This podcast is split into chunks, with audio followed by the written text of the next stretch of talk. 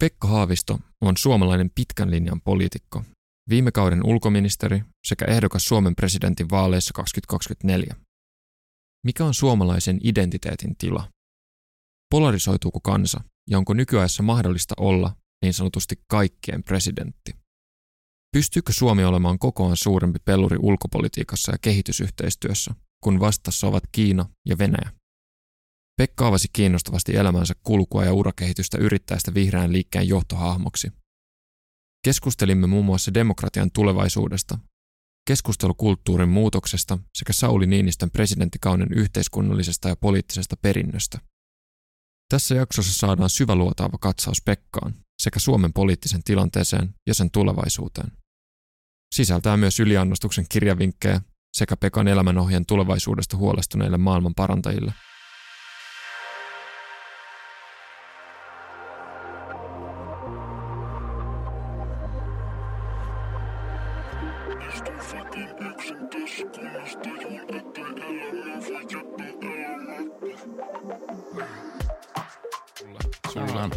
Antaa Hyvä. mennä.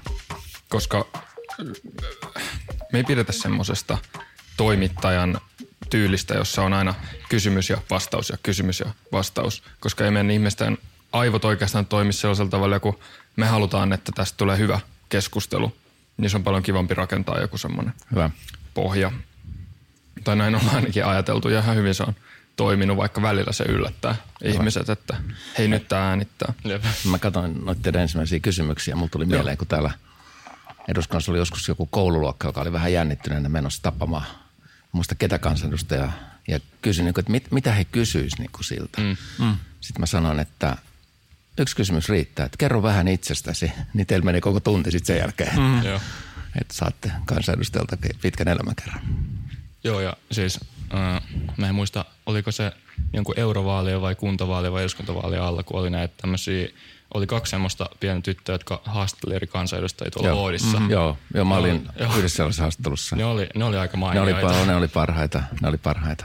He Tehdä, siis heittämällä, heittämällä parhaita mm. eduskuntavaalihaastatteluita, jota olen nähnyt. Joo, ainakin. Mä luulen, että ne samat oli jossain pressa, olisiko se ollut 2018 pressavaaleissa, niin haastatteli ehdokkaita. Todella Kyllä. Hyviä, hyviä kysymyksiä. Tehtyäni taustatyötä, niin kuuntelin myös sen. Ja niin, oli joo, tärkeä. Joo. Nyt mä tiedän sun lempivärin esimerkiksi. Okei, okay, joo. Mikä Tärkeä se on? trivia. Korjaus on väärä, mutta harmaan sininen taisi olla sun. Se voi olla, että se oli sinihar- vastaus. Siniharmaa. Siniharmaa, joo. joo. joo. Hyvät muistutit. Totta. Selvä, selvä. Mm. Joo. Ja mä laitan vielä puhelimen pois päältä. Totta. Tämmöiset um, pienet, pienet jutut, jotka vois pitäisi tavallaan tässä vaiheessa, vaikka me ollaan tehty tätä niin kuin aika lyhyen aikaa, hmm. eli jostain hmm. helmikuusta asti, niin kyllä me lähenee joku 30 jaksoa jo. Okei, okay, että hyvä. Tämä on aika lailla sellainen all-in homma nyt. Okay, me ollaan no niin. silleen, että koska hyvä. kuten mainittu, niin me, opi, me tavallaan skipattiin ainakin tähän mennessä opiskellut tänne, okay. eteen. Okay. Niin tässä on oma tavallaan tuli äh, pyllyn alla Joo. ja sitten myöskin – luonnollisesti vanhemmilla olisi suuret toiveet no. siitä, että menisi jonnekin opiskelemaan, niin nyt pitää, se on sellainen, pitää näyttää kaikille. Vaikuttaa vähän mun uran alkuvaiheelta, kun me ruvettiin tekemään pienlehtiä. Ensin oli köynnös, mm. sitten komposti, sitten Suomi ja, lopuksi, ja sitten me otettiin rumba kustannettavaksi. Me lopuksi työllistettiin 30 ihmistä. Mm. Ja sitten mä aina myöhemmin ajattelin, että hetkinen, että mähän olin yrittäjä. Mm. Mutta ei sitä koskaan kutsuttu yrittämiseksi silloin. Että se oli vaan sen tekemistä, mitä piti tärkeänä ja tietysti ympäristöteemoja ja kulttuuriteemoja pidettiin silloin, silloin niin kuin avainasemassa. Mm. Oliko toi niin kuin vahingon kautta vai miten se laajeni noin isoksi? No se, la, siis mä olin joskus ajatellut, että, että musta tulee tota lehdentekijä ja ehkä kirjapainon omistaja tai joku tällainen, että mä, me, meitä kiinnosti hirveästi siis ladontatekniikat ja uudet ladontatekniikat, valoladonnat, jotka silloin oli ja sitten repro, hankittiin oma reprokamera ja tehtiin kaikkea, niin kuin tehtiin tavallaan tämmöiset studiosysteemit, mitä tarvitaan mm. lehden tekemiseen. Ja sitten jonain päivänä olikohan vanhalla ylioppilastalolla rumpalehden kustantajat Miettinen ja Rami Kuusinen kahden numeron jälkeen totesi olevansa konkurssissa. Ja sitten mm-hmm. ajattelin, että hetkinen, että tämmöinen musiikkilehden kustantaminen voisi olla ihan hyvä lisä tähän meidän tuotevalikoimaan. Ja niin alkoi sitten semmoinen aika pitkään jatkunut tarina, että me oltiin myöskin rumpalehden kustantajia sitten näiden meidän omien lehtien lisäksi. Ja sitten tehtiin pamfletteja ja kaikkea. Sitten se vähän niin kuin nivoutui tähän vihreiden – systeemin, että se oli ihan vihreitä luotiin just silloin ja usein meidän mm. toimituksessa pidettiin ensimmäisiä kokouksia ja näin poispäin. Sitten tuli vähän tämmöinen poliittinen siipi mm. myöskin. Että. itse asiassa tota, kun mainitsit tämän tota, luokan, joka oli tullut tänne puhumaan kansanedustajan kanssa, niin kun, kun mä tein taustatyötä, mulla on ehkä vähän tällainen modernin ihmisen lähestymistapa, että mä yleensä aloitan sille, että mä haen YouTubesta sen nimen. Mutta jos sun nimen hakee YouTubesta, niin se on lähinnä ehkä niin kuin ulkoministerin töiden kautta. Jotain videoita, joissa toimit ulkoministerinä, niin puuttuu ehkä tällainen elämän tarinan kertominen. Niin jos, jos se ei tunnu epämukavalta, ja tämä on vähän tällainen laaja, laaja kysymys, niin saat valita, että kuinka, kuinka tota laajasti siihen vastaat. Mutta millainen on ollut sun elämäntarina, kun olet nyt yli 60-vuotias ja meillä on siitä niin kuin ehkä kolmasosa takana itsellä? No mä oon helsinkiläinen syntynyt Herttoniemen kaupungin vuokratalo kaksioon ja sit siitä muutettu Munkkivuoreen Aravatalo. Mulla on opettaja, vanhemmat, isä, rehtori, äiti kemian ja fysiikan opettaja. Tämmöinen, voisi sanoa silleen sivistysperhe, että meillä kun keskusteltiin asioista, mun isä oli politiikas myöskin aktiivinen liberaalisessa kansanpuolueessa ja näin poispäin. Että me ollaan aina oltu semmoinen keskusteleva koti, mm. koti ja sitten tietysti ähm, Life-lehti tuli kotiin ja Life-lehtihän 60-luvulla siellä oli Kennedyn murhan yksityiskohtaiset kuvat ja siellä oli Vietnamin sota ja siellä oli Biafran konflikti ja kaikki mm. tämmöiset. Ja isä varmaan ajatteli, että luetaan, luetaan Lifea, niin opitaan englantia, mutta me katsottiin tietysti kuvia aika pienenä jo ja ne jäi mieleen tämmöiset sodan kuvat ja sodan kuvasto ja tämän tyyppiset. Ja varmaan sitten on ollut niin kuin kauhean varhaisessa vaiheessa ympäristöasioista kiinnostunut koulun luontokerhossa ja – Koulussa oli tietenkin luontokerho, näytelmäkerho, valokuvauskerho, taidekerho ja muutama muu kerho ja kaikki niihin kuuluttiin, että, että kaikki illat meni, meni tällaisessa niin kuin erilaisissa aktiviteeteissa. Ja mun paras kaveri Vaaran Kaitsu lähti Tukholmaan ympäristökokoukseen 1972 ja mä olin vähän liian nuori reissaamaan sinne. Minkä harmitti, mä olin varmaan 14 tai jotain tämmöistä. Mun kaveri oli 15 ja pääsi mm. laivalle yksinään, yksinään ja palasi sieltä semmoisen vihon kanssa, joka oli painettu kierrätyspaperille. Mm.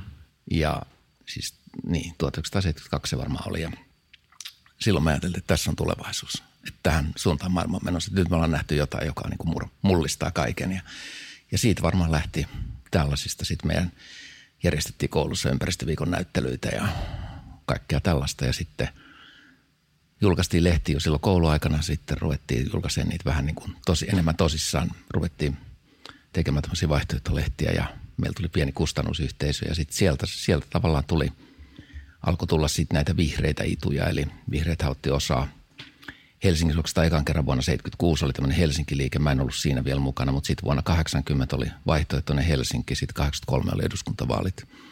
Ja silloin tuli Ville ja Kalle – eli Ville Komsi ja Kalle Könkkölä valituksen mm. eduskunta ja mä olin sitten sen eduskuntaryhmän ensimmäinen ryhmäsihteeri. Että olin niin, kuin niin tiivisti mukana siinä vuoden 2023 kampanjassa.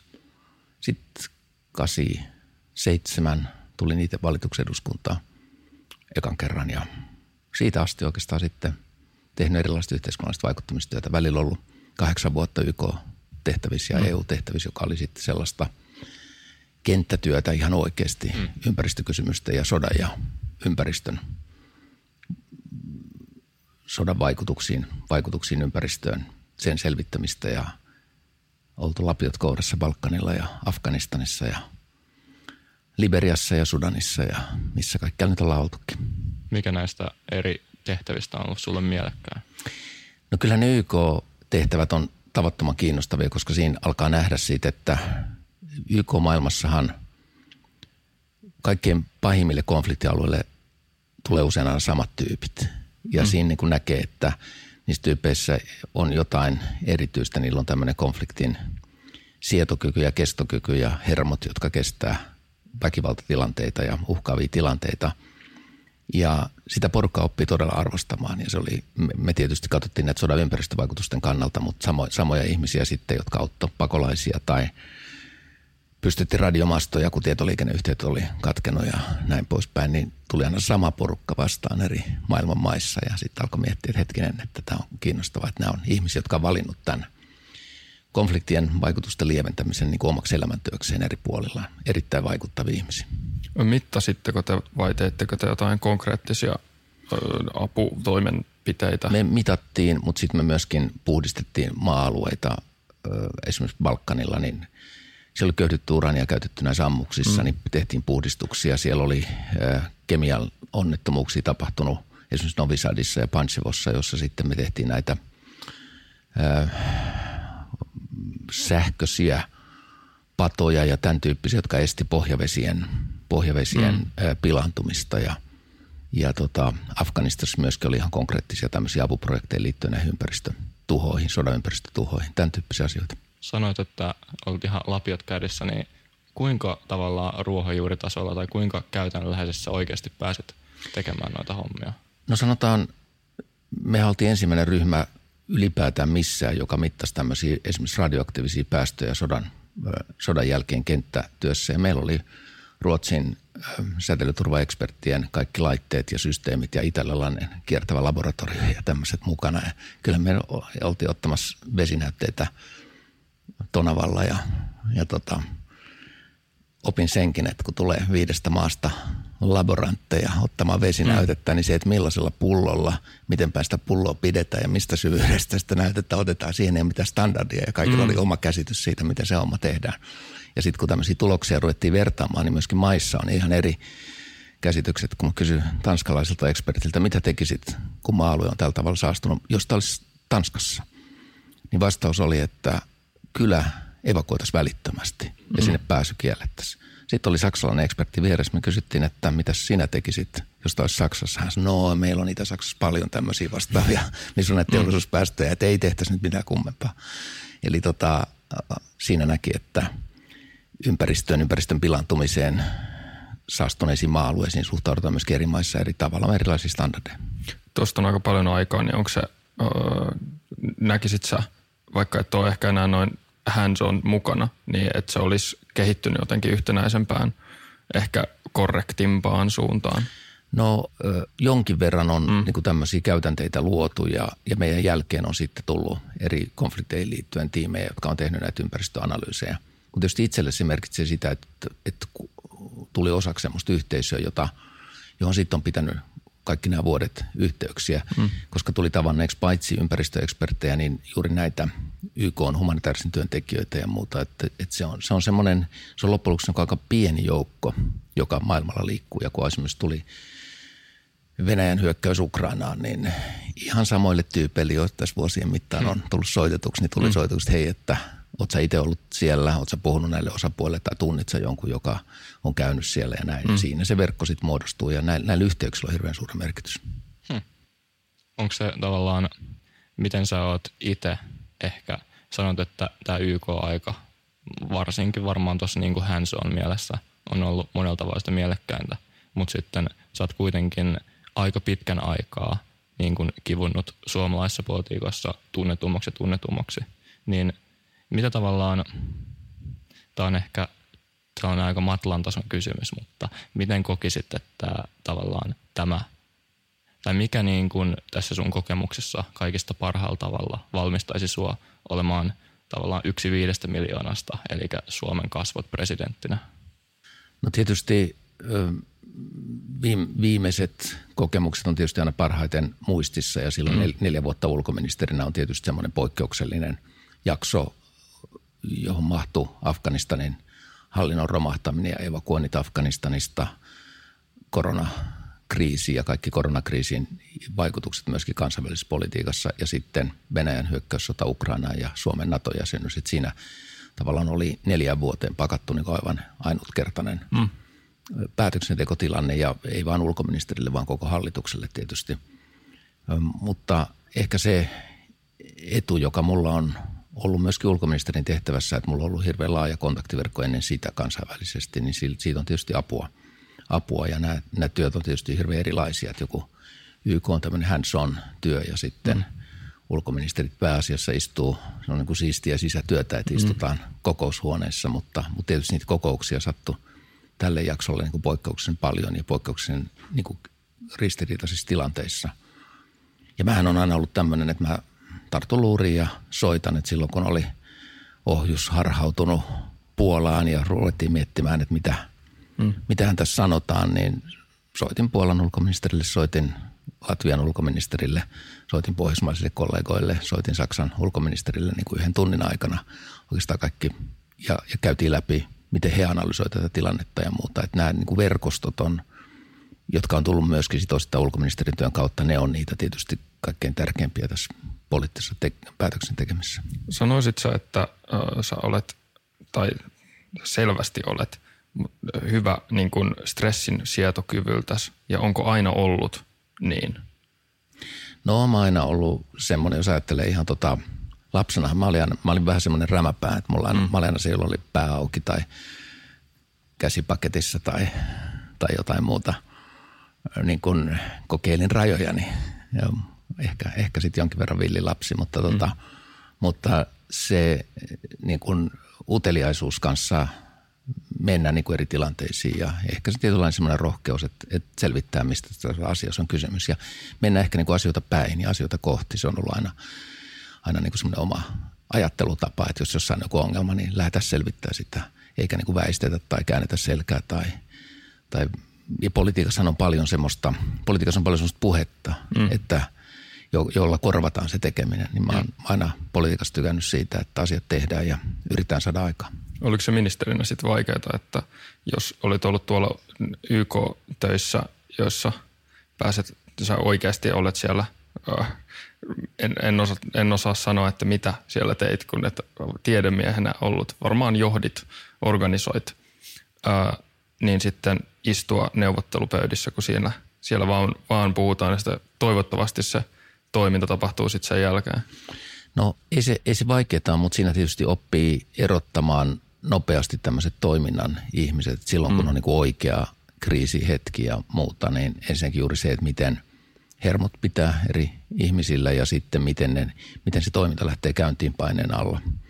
alla. Ja sitten tietysti oppii arvostamaan tavattoman paljon kuin ministeriössä ja valtiohallinnossa ja kansainvälisesti ihmisiä, jotka panevat toimeksi ja pystyvät niin kuin vaikeassa tilanteessa ja paineen alla toimimaan systemaattisesti. Sekin on kyky ja joskushan se voi olla niin, että semmoiset harmaat hissukat, jotka arkena niin kun, niin ei, ei, heihin ei juuri kiinnitä huomiota, niin pystyykin kovan paineen alla aivan uskomattomiin suorituksiin. Ja sitten semmoiset isoääniset leijonat, jotka möyhkää mm. ja metelöi ja joilla on koko ajan toimintaehdotuksia. Sitten kun tulee painetilanne, niin he onkin niitä nurkkaa kyyristyviä kyhjöttäjiä. Ja tämä on, tämä on sellainen kiinnostava, että tähän ei aina etukäteen myöskään tiedä, että miten mm. ihminen reagoi paineen alla. Niin ja toi oli muutenkin ehkä – sä vähän jo vastit tähän, mutta sulla on sellainen tavallaan näkökulma tähän asiaan, mitä monella ei ole. Niin kun usein ajatellaan tämmöisiä poliitikkoja ja sitten etenkin niin kuin eliittipoliitikkoja, jotka on todella tekee pitkän uran politiikassa ja on tosi korkeissa viroissa, niin monelle ehkä saattaa syntyä semmoinen tietynlainen kuva siitä, että minkälainen ihminen poliitikko on. Mutta sun ymmärrykselläsi, kuinka suurta tavallaan se luonteen piirteiden ja persoonallisuuksien heitto sitten tuolla tasolla on. Onhan siinä valtava kirjo, mutta yle, yleensä on aina puolustanut poliitikkoja sen vuoksi, esimerkiksi kun oli 90-luvun lama-ajat ja kun mm. kulki tuosta eduskunnan kahvilan läpi, niin siellä oli paljon poliitikkoja, joilla oli omia talousvaikeuksia, jotka oli taannut perheenjäseniensä tai sukulaistensa lainoja, jotka joutui ihan samoihin ongelmiin kuin kuka tahansa suomalainen. Ja itse asiassa se kokemus, mikä niin kuin oli eduskunnassa, niin se oli semmoinen keskiverto suomalainen kokemus, mikä taatusti kansanedustajilla siinä tilanteessa oli, vaikka ne lamaajan kurimukset, että ei, se, ei, ei, ei tavallaan, aika, aika vaikea Suomessa on niin kuin eristäytyä tämmöisen arjen kokemusten ulkopuolelle. Ja sitten kun katsoo poliitikkojen ammatteja ja taustaa. Siellä on niin, kuin niin sanotusti monen junaa ja monen, monenlaisia mm. ihmisiä ja siitähän se osaaminen ja tietotaito sitten sit tulee, että se on kokoelma, kokoelma erilaista väkeä. Toihan on aika mielenkiintoinen myöskin, koska jos verrataan vaikka suuri, suuri harppaus, mutta vertaa vaikka Yhdysvaltojen senaattiin, niin siellähän ne ihmiset alkaa, ne senaattorit alkaa olla jo aika – tavallaan kaukana sitten tavallisesta kansalaisesta ja on suunnilleen kaikki muuttanut Washingtoniin se työtä varten. Niin sanoisitko sä, että Suomessa ikään kuin tämmöiset pitkäaikaisetkin poliitikot on, on tavallaan lähempänä kansaa? No tietysti Yhdysvaltain senaattoreilla on, on valtava työ sinne senaattiin pääsemisen sitten, mm. sitten kun, kun ja, ja paljon rahaa kampanjaan mm. täytyy jostakin löytää. Monilla on yrittäjätausta, yritystausta ja sitten aika isot henkilökunnat. Se on tietysti siitä vähän kateellisenakin joskus katsoa, kun siellä on isot toimistot ja päät kolisee, että pystyy tavallaan tekemään ja seuraamaan monia asioita. Et meillä kansalliset kuitenkin itse, itse tekee niin kuin arjen asioita ja on, on arkielämässä monella tavalla – monella tavalla mukana. Ja sitten ottaa lainaa vaaleja varten ja mm. pyrkii maksamaan sen lainan sitten sillä, jos pääsee eduskuntaan ja näin poispäin. Että se on hyvin semmoista ar- ar- arkeen, ja arkeen sitoutunutta minu, minusta se elämä. Että ei täällä kovin niin kuin tota high fly poliitikkona voi, voi varmaan esiintyä. Että en, ei, ei oikein sellaisia ole. Voisiko se nähdä kuitenkin hyvänä asiana, koska mm. siinä diilataan oikean maailman asioiden – kanssa, niin on hyvä, jos on tekemisissä sen, sen niiden realiteettien kanssa. Kyllä, kyllä. Se on, se on hyvä asia. Tietysti se, mitä, mitä aina toivoo, on, että, että myöskin poliitikoilla olisi mahdollisuus saada sitten eri tavoin kansainvälistä kokemusta ja mm. kansainvälisiä mm. yhteyksiä ja muuta. Että se ei, se ei saisi myöskään olla sitten vaan niin kuin semmoista kotikutosta se, se politiikan teko. Ja, ja huomaan nyt esimerkiksi, kun puhutaan milloin puhutaan kehitysyhteistyöstä tai milloin puhutaan niin kuin, rauhanneuvotteluprosesseista maailmalla, niin se on niin kuin tärkeää, että meillä on ihmisiä myös eduskunnassa jonkin verran, jotka on pystyneet seuraamaan näitä asioita käytännön tasolla, tuo mm. sitä arjen tietoa, mitä nämä, mitä nämä hankkeet on ja mitä voidaan tehdä. Ja siinä esimerkiksi presidentti Ahtisaarihan on ollut hyvä suomalainen esimerkki ihmistä, jolla on niin kuin kotimainen ura, mutta myöskin kansainvälinen ura ja tehnyt sitä systemaattisesti. Mä, mä haluan kysyä yhden tota, hapuilevan kysymyksen.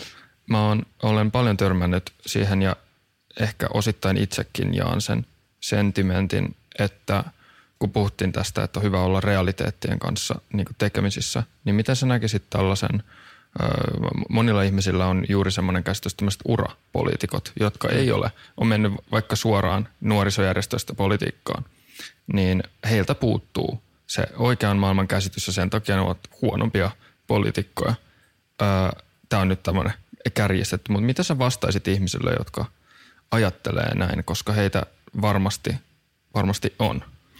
No joskus puhuttiin tämmöisistä poliittisista broilereista, jotka tavallaan olisi just mm-hmm. tämän tyyppisiä, että, että ne kasvatetaan siellä puolueiden nuorisojärjestössä ja ne alkaa siellä käyttää kopiokonetta ja sitten Aha. sieltä kasvaa.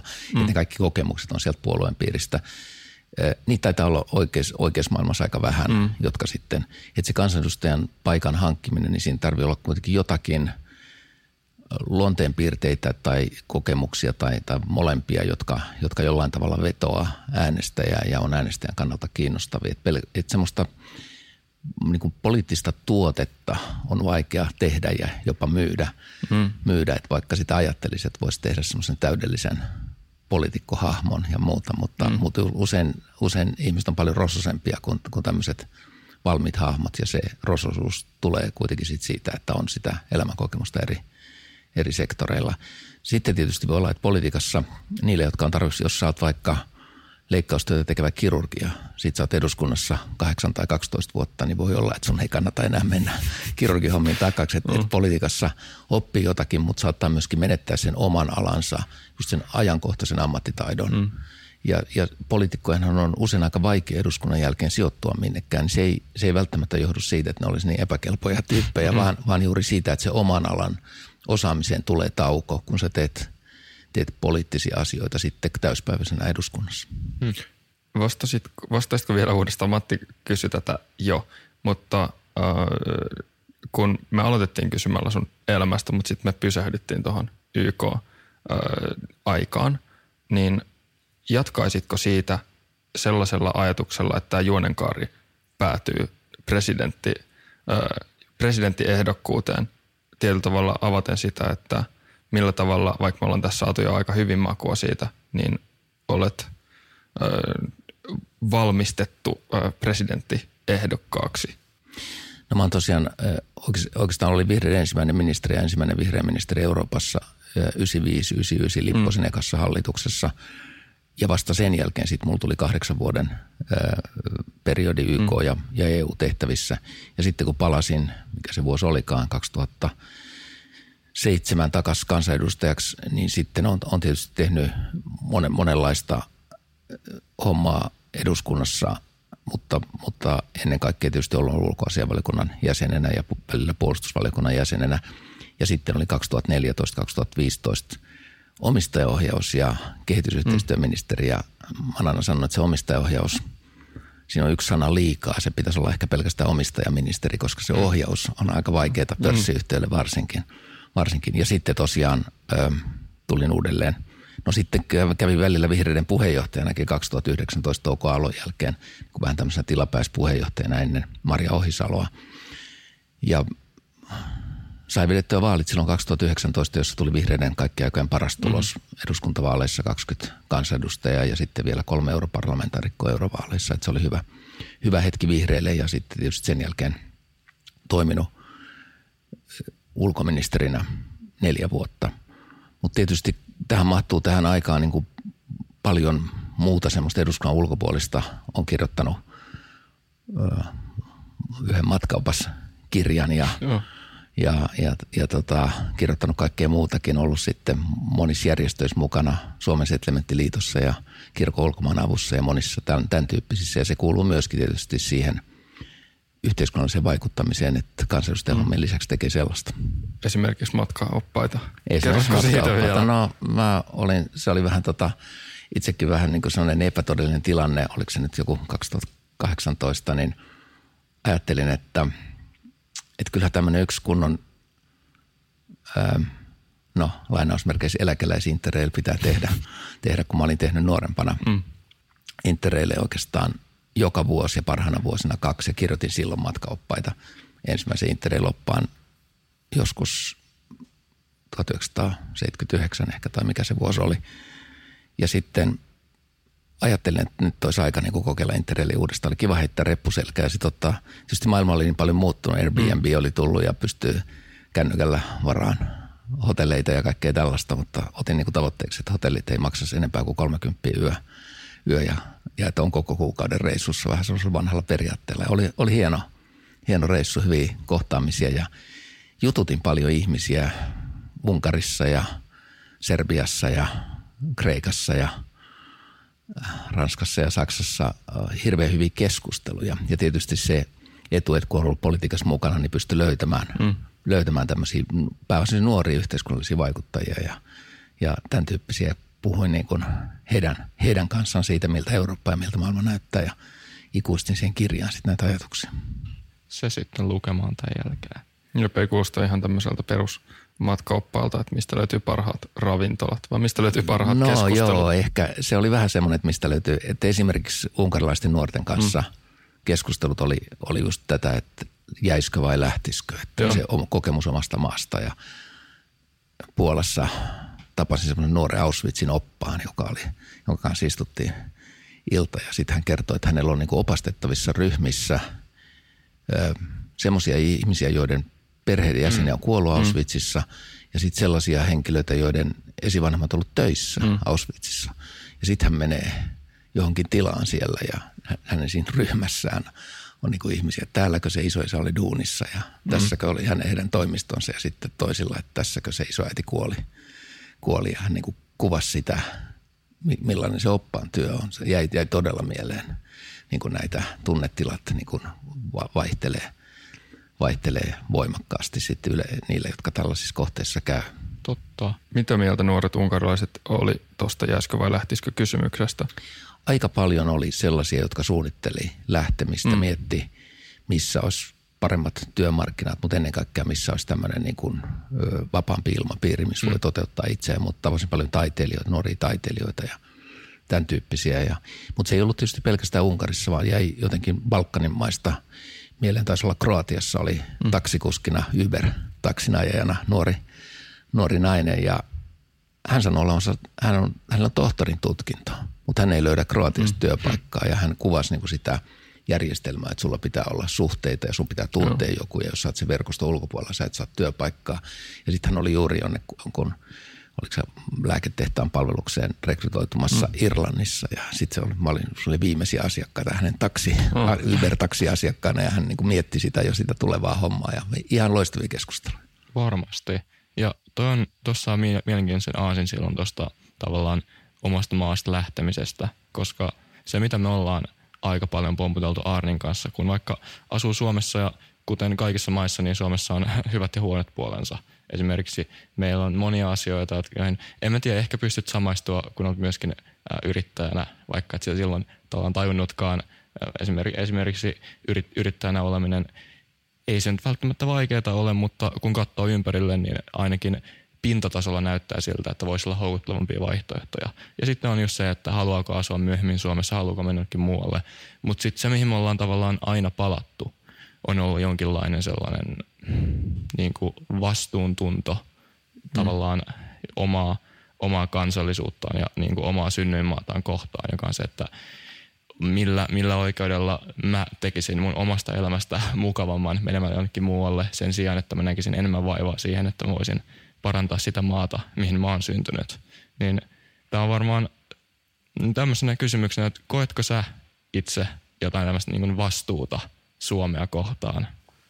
Vaikka hyvä kysymys. No, tämä on hyvä kysymys. Ehkä se varmaan eri aikakausina, siitä käytetään eri nimityksiä. Se, se mitä sä kuvasit, kuulosti ihan tämmöiseltä, sitä voisi sanoa isänmaallisuudeksi tai, mm. tai sitä, että tekee isänmaan eteen asioita. Kun mä olin nuori, niin se sana ei ollut kovinkaan paljon muodissa, ei käytetty mm. niin kuin tällaisia ilmaisuja, mutta mut tietyssä mielessä äm, siihen niin kuin tilanteeseen silloin liittyy, me, me oltiin älyttömän huolissamme – paitsi ydinsodasta, niin itse asiassa erilaisista ydinkatastrofeista. Silloin oli mm. Tsernobylin mm. onnettomuus ja, ja näin poispäin.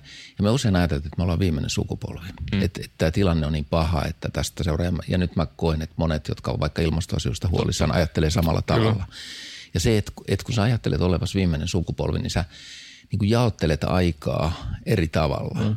Sä mietit ihan toisella tavalla perheen perustamista tai sä mietit ihan toisella tavalla – opiskeluja tai sä meet niin kuin tällaisia, että se sun, sun urasuunnittelu ei ikään kuin yllä niin pitkälle, kun sä ajattelet, että sulla on kiire tehdä asioita. Ja mulla oli jännä kokemus. Muutama kuukausi sitten kävin Jyväskylässä ja puhumassa lukiolaisille ja itse asiassa oli hirveän hauska se tilanne, kun ne kysymykset meni laidasta laitaan. Ensin siinä oli yksi kaveri – muistaakseni lukion toisella, joka kysyi salaliittoteorioista, että eikö tämä, eikö tämä ole näin, että Davosissa sovitaan maailman niin kuin hallinnasta. Mm. Mä olin ollut just Davosissa mm. tammikuussa ja sitten sanoin, että hei, että Davosissa oli esimerkiksi Helena Gualinga ja Suomen saamelaisia kertomassa alkuperäiskansoista. Että mä en mm. usko, että ne on osa mitään isompaa salaliittoa. Että mä, mä, mä vähän haastan tätä sun salaliittoteoriaa ja tästä puhuttiin. Mutta sitten tuli joku nuori kaveri, joka kysyi tätä samaa, että miten jaksaa niin kuin elää – kun on nämä kaikki uhat, globaalit uhat mm. ja sota ja ilmastoasiat ja muuta ja mistä saa niin kuin voimaa. Ja mä olin just lukenut eh, mun oman ikäpolven aktivistin Risto Isomäen kirjan Maailmanparantajan muistelmat. Mm. Ja sitten Maailmanparantajan muistelmat alkaa mun mielestä semmoisella Juise Leskisen biisin sitaatilla Myrkytyksen oireet biisistä, jossa sanat menee jotenkin näin, että – he istuta vielä se omenapuu, vaikka tuli jo tukka sinuolle, vaikka huomenna saaste jo laskeutuu, vaikka huomenna aurinko kuolee. Että tavallaan se, mitä sä teet tänään, on kuitenkin se niin kuin tärkeä valinta. Ja jos sä voit sen tänään tehdä, niin tee se. Ja sitten se kaveri tuli myöhemmin niin kuin kiittämään, sanoi, että tämä oli hänelle tärkeää, että hän sai vastauksen kysymykseen, jota hän on esittänyt, mutta kukaan ei oikein pysty vastaamaan siihen. Ja mä niin kuin tajusin oli helppo samastua näihin, näihin tuntemuksiin ja miettiä sitä omaa jotenkin nuoruutta ja 78-luvun tunnelmia ja tällaisia. Sä voit, eli sä voit hyvin ymmärtää sen, että miksi nykyään ajatellaan näin, että ollaan viimeinen sukupolvi tai vähintäänkin maailma loppuu tuossa jossain pian.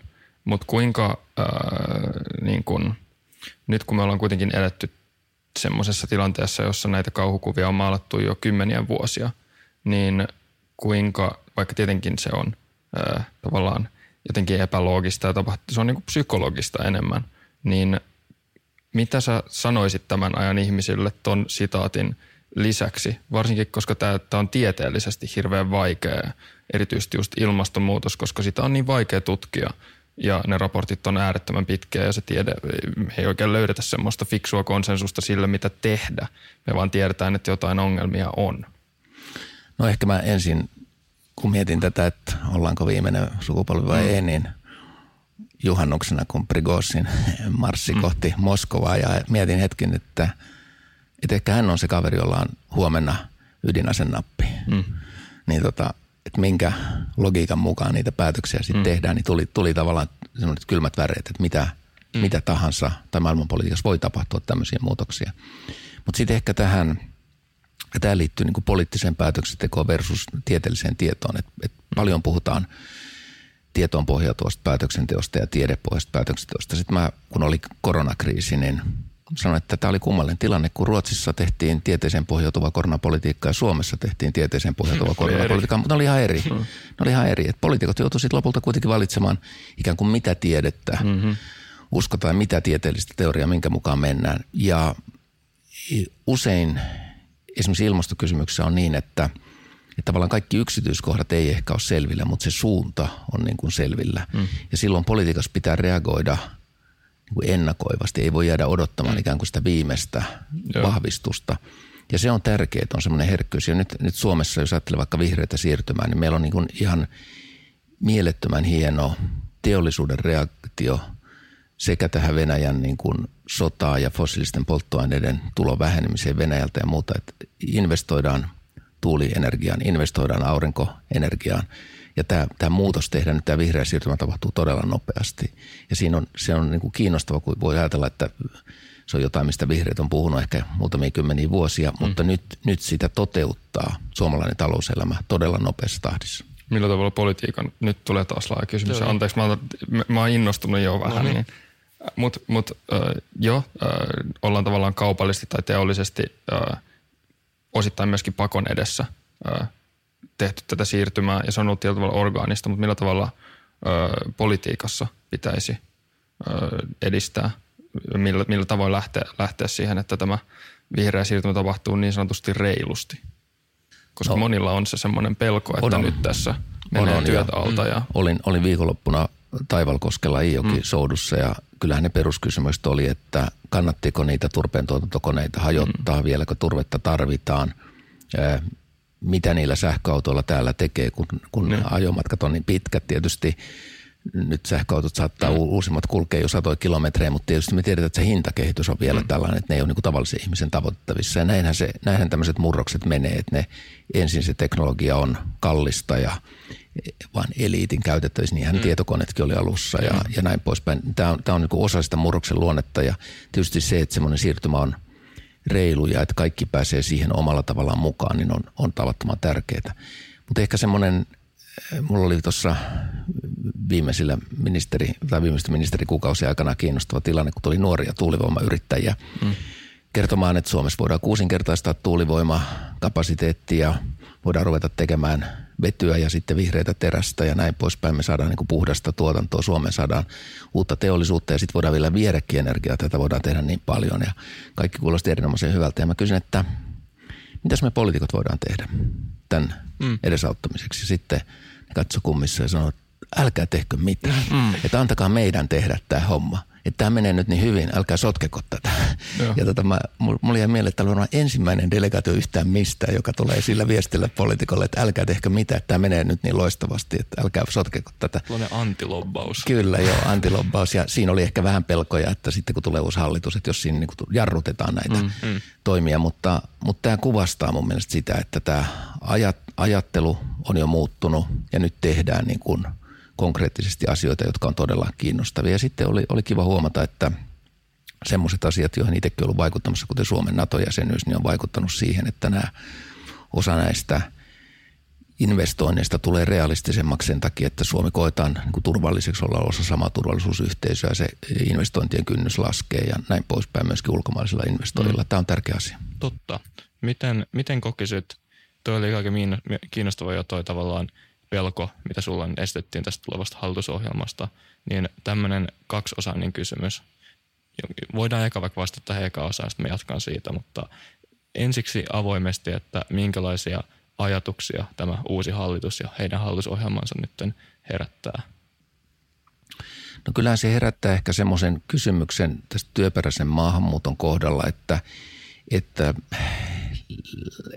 ehkä ne konkreettisia toimia enemmän vielä se kysymys, että halutaanko jotenkin luoda tällaista mielikuvaa, että ihmiset ei ole tervetulleita Suomeen. Mm, mm. Ja, ja se mielikuva voi vaikuttaa enemmän kuin mitkään konkreettiset toimet. Että se, jos byrokratian suhteen tehdään niin tai näin, niin siinä, siinä voi olla eroja, jos, jos pienin ansattava rahamäärä, sitä nostetaan näin ja näin. Se, se ei ehkä ole niin yksittäisenä päätöksenä niin merkitsevä, mutta se, se niin kuin ilmapiiri mm. on, on merkitsevä ja, ja se, sitä viestiä ei saisi lähettää, että Suomeen ei ole kiva tulla tai tänne ei kannata tulla mm. tai tänne ei haluta ihmisiä ja näin poispäin. Ja sitten mä ajattelen kehitysyhteistyöstä, jonka kanssa on tehnyt pitkään työtä, niin me samaan aikaan koitetaan nyt vaikuttaa niin sanottuihin aidalla istuin, eli niihin maihin, jotka vielä ei ole tuominut Venäjän hyökkäyssotaa hmm. Ukrainaan. Ja me ollaan sanottu näille maille oikeastaan kaikkien länsimaiden suulla, että Ukrainan kriisi ei vähennä meidän yhteistyötä teidän kanssa. Eli se, mitä millä me rahoitetaan Ukrainaa, on lisäistä rahaa. Ja tämä ei ole pois maailman köyhimmiltä mailta ja näin poispäin. Ja nyt jos käykin niin, että, että Suomi kuuluisi niihin maihin, jotka vähentää maailman köyhimmiltä mailta säilyttääkseen Ukrainan tuen, mm. se viesti on huono. Mm. Ja, ja sitä, sitä taas kerran kysymys on, on osittain sitten viestinnästä, osittain sitten ihan näistä rahoista, niin, niin meidän kannattaisi olla semmoinen maa, joka herkällä korvalla kuuntelee näitä aidalla istujia heidän huoliaan ja sitten pyrkii vaikuttamaan siihen, että tämä Ukrainan tuki olisi mahdollisimman laaja Afrikassa, Latinalaisessa Amerikassa, Aasiassa. Sulla on tosi kattava kokemus ulkopolitiikasta ja kehitysyhteistyöstä, niin tämmöinen ajatus, mitä usein heitellään, on, että Suomella, Suomen ei kannattaisi yrittää olla kokoansa suurempi peluri tuolla niin kentällä, jossa vaikka Afrikassa sen takia, että tavallaan paljon suuremmat voimat, niin kuin Venäjä tai Kiina – ovat jo siellä ja yrittävät vaikuttaa ja meillä ei tavallaan ole niitä resursseja taistella semmoista myötävaikutusta vastaan. Niin mitä sanoisit tuohon? No mehän ollaan osa tämmöistä pohjoismaista kokonaisuutta. Mehän saadaan vähän ekstra mainetta muista Pohjoismaista, joilla on mm. kehitysyhteistyövarat siellä 0,7 tasolla meillä, joku 0,4, 0,5. Me, me ollaan vähän alisuorittaja siinä, mutta kun meitä mielletään Pohjoismaaksi, me saadaan siitä vähän etua.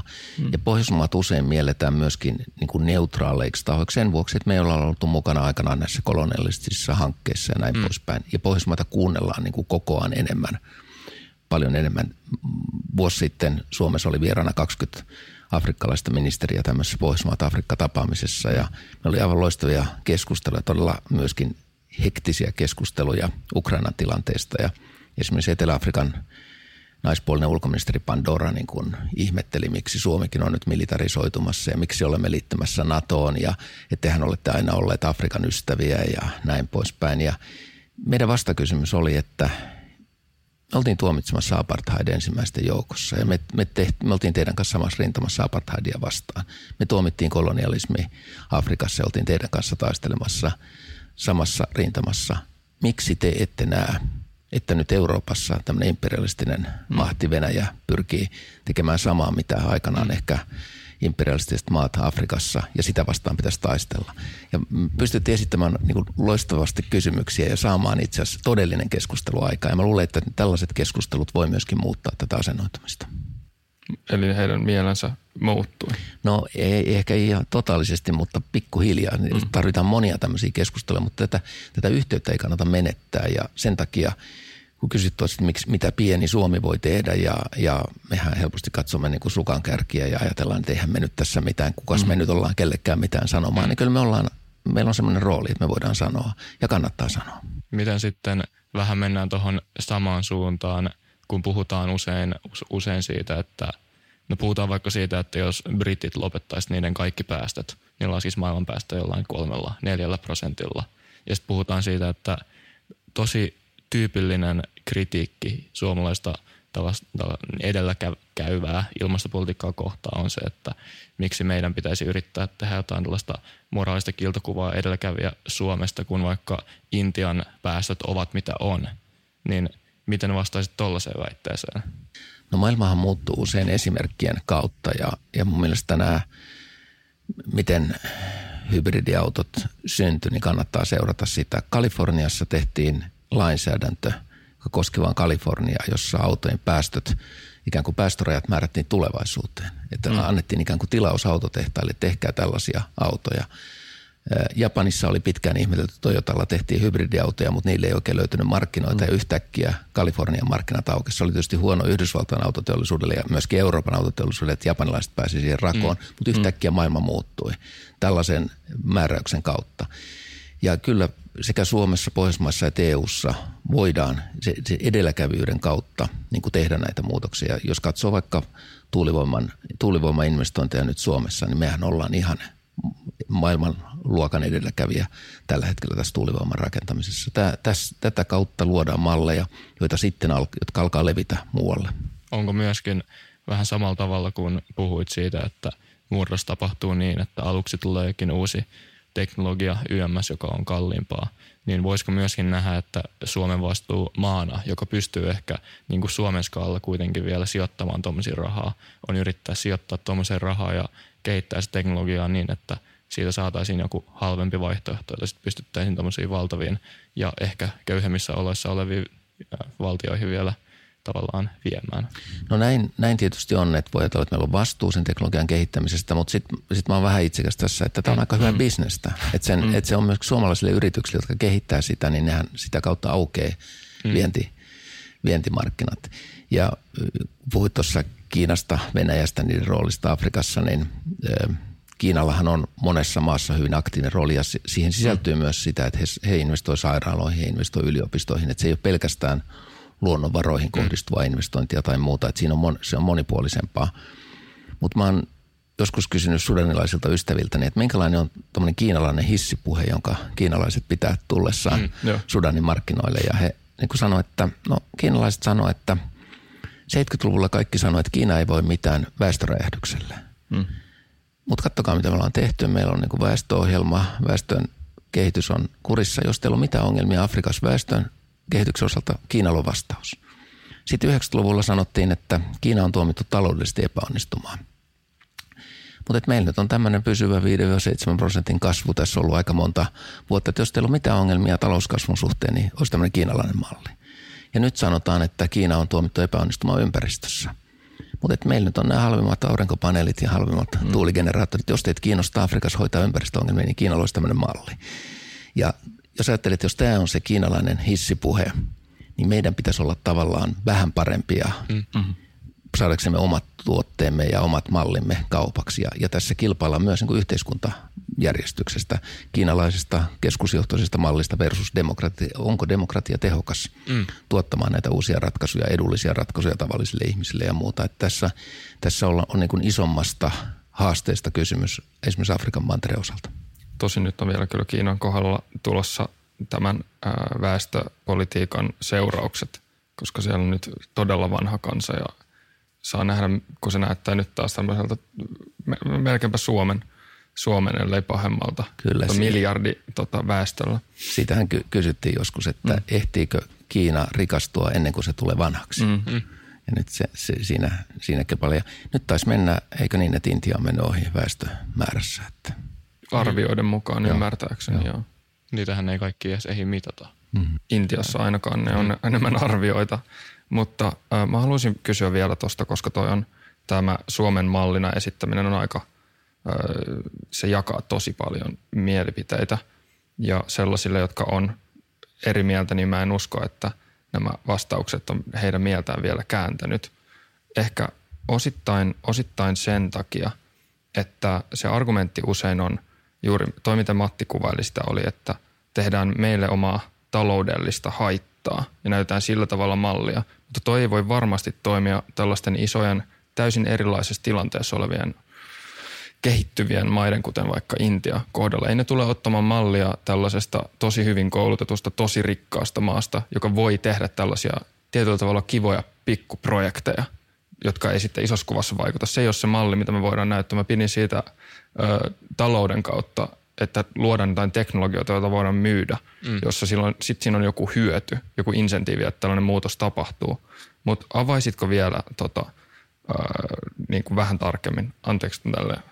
No meillähän on suur, Suomen suurimpien yritysten tämmöinen koalitio Climate Leadership mm. Council, mm. CLC, ja hehän on koittaneet vakuuttaa eurooppalaisia teollisuusjärjestöjä, eurooppalaisia työnantajia, että kannattaa olla – etulinjassa ilmastonmuutosta torjumassa.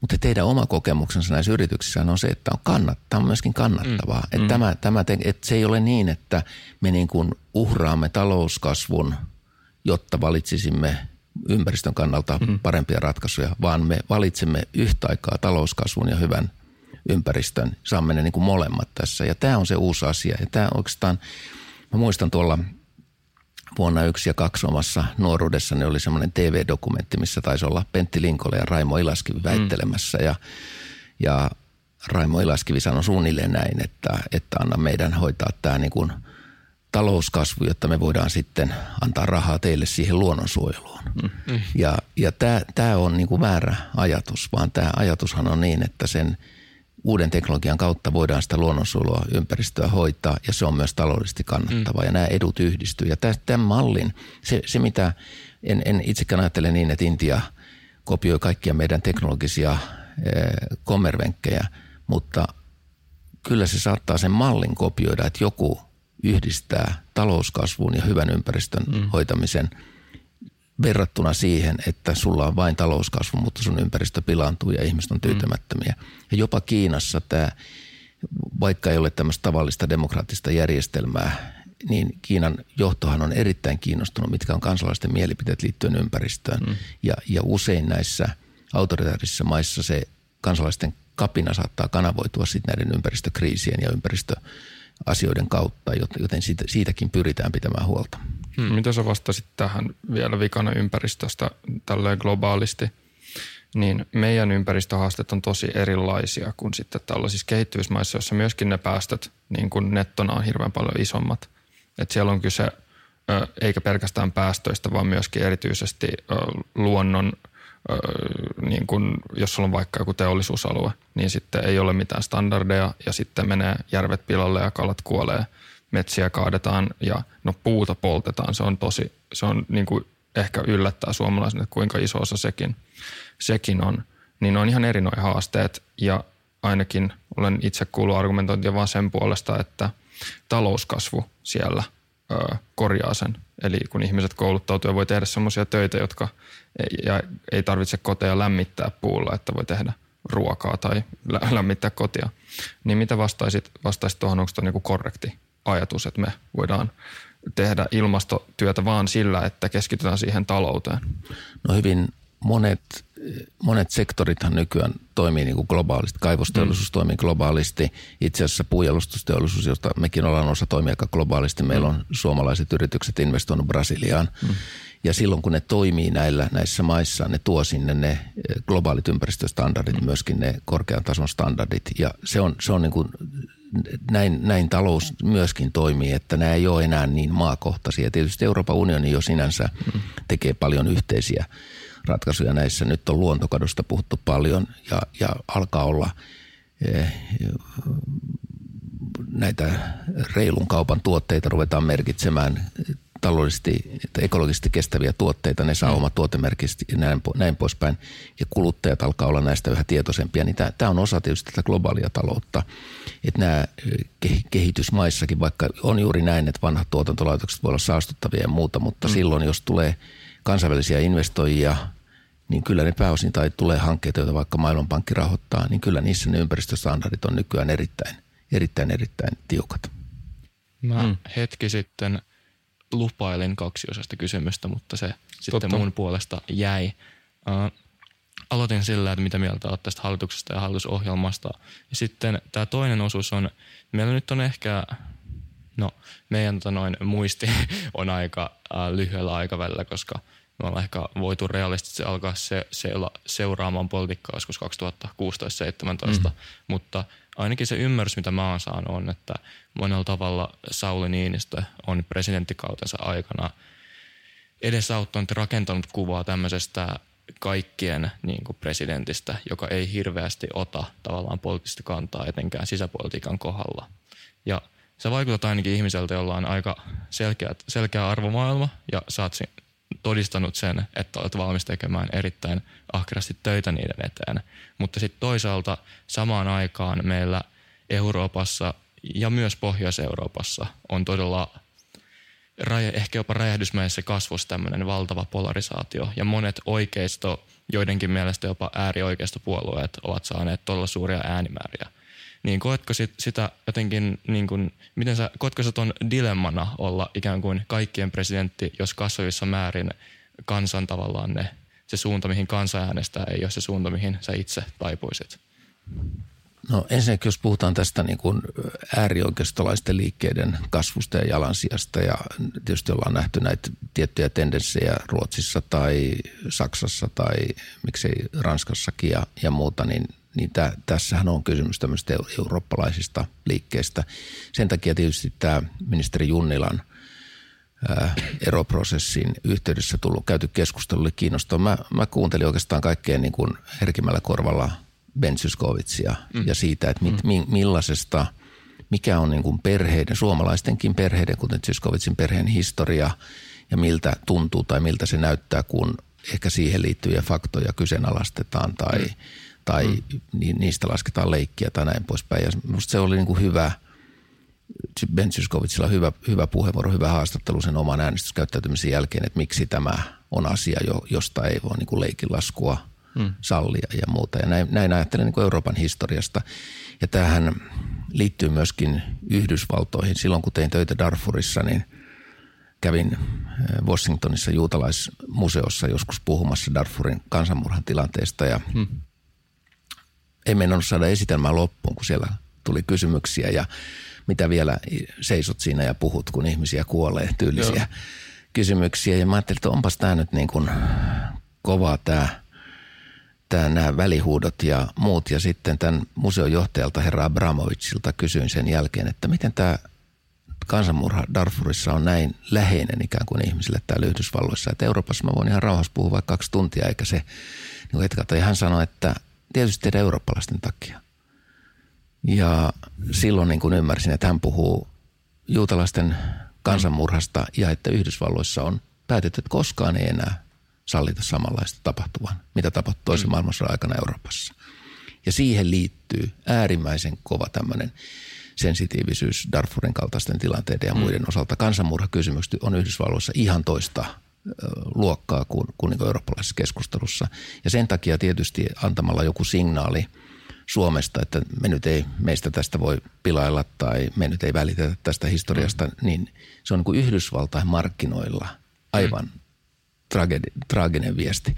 Että se ei ole vain niin kuin Israelin tai mm. Saksan asia, vaan se on Yhdysvaltain markkinoilla viesti, jota ei kannata antaa. Eikä kukaan halua olla samassa kuvassa. Ei kukaan halua tulla samaan kuvaan. Ja silloin, jos sä edustat Suomea ja teet vientityötä elinkeinoministerinä, mm. niin sulla tulee rajat vastaan, mitä sä voit maailmalla tehdä. Ja tämä, tämä tietysti liittyy tähän keskusteluun, jota tässä asiassa käytiin ja varmaan tullaan käymään näiden erilaisten liikkeiden osalta sitten toinen asia on tietysti niin kuin dialogi, mitä voidaan käydä. Mullahan on, on edelleen jatkuva dialogi esimerkiksi Teuvo Hakkaraisen kanssa, joka on, on tota, hmm. soitellaan ainakin nyt kuukausittain, ellei useamminkin. Vähän pohditaan maailman menoa ja tietysti hän seuraa kovasti Hondurasin kehitystä ja kun on itse seurannut Hondurasia Latinalaisen Amerikan maista myöskin tarkemmin, niin on aina kiva kuulla, mitä hänen niiltä reissultaan, mitä on nähnyt ja kokenut ja muuta. Ja tällä, tämä dialogi on mun mielestä tärkeää kaikissa olosuhteissa säilyttää, että, mm. että ollaan, ö, ollaan asioista eri mieltä, on erilaisia näkemyksiä, mutta se kohtaaminen on, on hirveän tärkeä ja se on tietysti kaikessa, se on kansanedustajan työssä tärkeä, se on ministerin työssä tärkeä, se on presidentin työssä tärkeä. Mm. Eli koet tavallaan, mitä mä, mä yritän jotenkin, tuo oli ensinnäkin siitä Junnilan tilanteesta ja sen niin kuin ehkä – tavallaan jopa varjoon jääneestä mahdollisesta vaikutuksesta erin, erinomainen analyysi. Mä ehkä koitan vielä enemmän penko, penko sitä ajatusta siitä, että kun me kuitenkin ollaan nähty, että Tanskassa, Ruotsissa, Norjassa, kuten myös Suomessa sellaiset puolueet, jotka on erottautuu sillä, kuinka etenkin arvopolitiikassaan oikealla he ovat. Ne kasvavat niin, suur, niin, niin nopeasti, tai ovat ainakin kasvaneet tähän mennessä, niin koetko, että – tavallaan, miten sä näet heidän kasvun ja sitten koetko, että sun omat ää, varsin, näen näistä ainakin varsin liberaalit arvot, menevät, ovat ristiriidassa tämän kanssa ja vaikuttaako se mahdolliseen virkaan presidenttinä? No presidentin, presidentin toimestaan äänestetään, sitä on kansanvaali, että mm-hmm. sitten se, se, siinä näkyy sitten mitkä, mitkä on voimasuhteet. Siinä voi jokainen, jokainen vaikuttaa. Täytyy sanoa, kun on, on näitä, itsekin saa näitä meilejä, joissa joku toteaa, että kyllä olet sopimaton presidentiksi ja en, en koskaan sinua kannata, niin sitten aina vastaan, että – Tulee muitakin ehdokkaita, valitse mm. mieleisesi. Niin, valitse mieleisesi, että siitähän vaaleissa on aina kysymys. Mm. Että ei kannata niin kuin kauheasti uhrata, että käytä enemmän aikaa sen oman ehdokkaan kannattamiseen kuin mm. toisten vastustamiseen. Mm. Tämä on ehkä yleisohje, yleisohje e, mutta varmasti on niin kuin eri arvopohjilta ehdokkaita ja siitähän vaaleissa aina on, on kysymys. Ja, ja ei kenenkään kannata jättää asettautumatta ehdokkaaksi peläten, että kun omat arvot on niin erilaiset kuin toisen arvot. Kyllä siitähän vaaleissa on aina kysymys, että arvojen ja henkilöiden kokemuksen ja, ja osaamisen välillä sitten käydään tätä kisaa tässä. Mutta sitten täytyy tietysti muistaa, että on myöskin semmoisia hetkiä, jolloin ollaan oltu niin kuin hyvin yhtä pataa ja, ja mm. tehty asioita yhdessä. Ja esimerkiksi tämä Suomen NATO-jäsenyyden, NATO-jäsenyyden hoitaminen, niin mm. nythän on, nythän on semmoinen selvästi tämmöinen tendenssi, että kuka ensimmäisenä ehti kannattaa NATOa. Ja minä, mä olen aina sanonut, että jos mä nyt oikein muistan, niin Liisa Jaakonsaari sosiaalidemokraateista oli, oli tota tämmöinen, häntä syytettiin Naton salarakkaaksi ja näin mm. poispäin hyvin varhaisessa vaiheessa. Tietysti kokoomuksella oli. Ja, mutta eh, olen usein sanonut, että ulkoministeri saattoi olla se viimeinen, joka alkoi kannattaa NATOa sen vuoksi, että me, mehän oltiin keväällä 22 tilanteessa, jossa oma kantamme suomalaisina alkoi hyvin nopeasti kääntyä nato kannalle mm. Venäjän mm. hyökkäyssodan jälkeen, mutta eihän me tiedetty, mitä NATO-maissa siitä ajatellaan. Mm. Ja ensimmäisestä tapaamista amerikkalaisten kanssa esimerkiksi ei se ollut yhtään selvää, että siellä niin kuin hihkutaan riemusta juuri nyt ottaa uusia jäseniä NATOon, mm. puhumattakaan sitten Turkin ja Unkarin ja muiden varauksista. Ja siinä jouduttiin käymään läpi paitsi se, että saadaan kaikki 30 NATO-maata – kannattamaan uusia jäseniä, niin myöskin se, että mitä siinä väliaikana, jos siinä tapahtuu jotain negatiivista, niin minkälaisia turvallisuuslupauksia saadaan. Ja vasta sitten, kun se palapeli oli niin kuin rakennettu, mm. niin saattoi ajatella, että nyt, nyt tie, niin kuin reitti on selvä, että nyt voidaan turvallisesti mennä eteenpäin. Ja, ja se, siinä ei niin kuin auttanut pelkkä mielipide, vaan sitten mm. se, että mitä muut ajattelevat ja sanovat. Ja siinä tietysti siinä tehtiin valtava työ.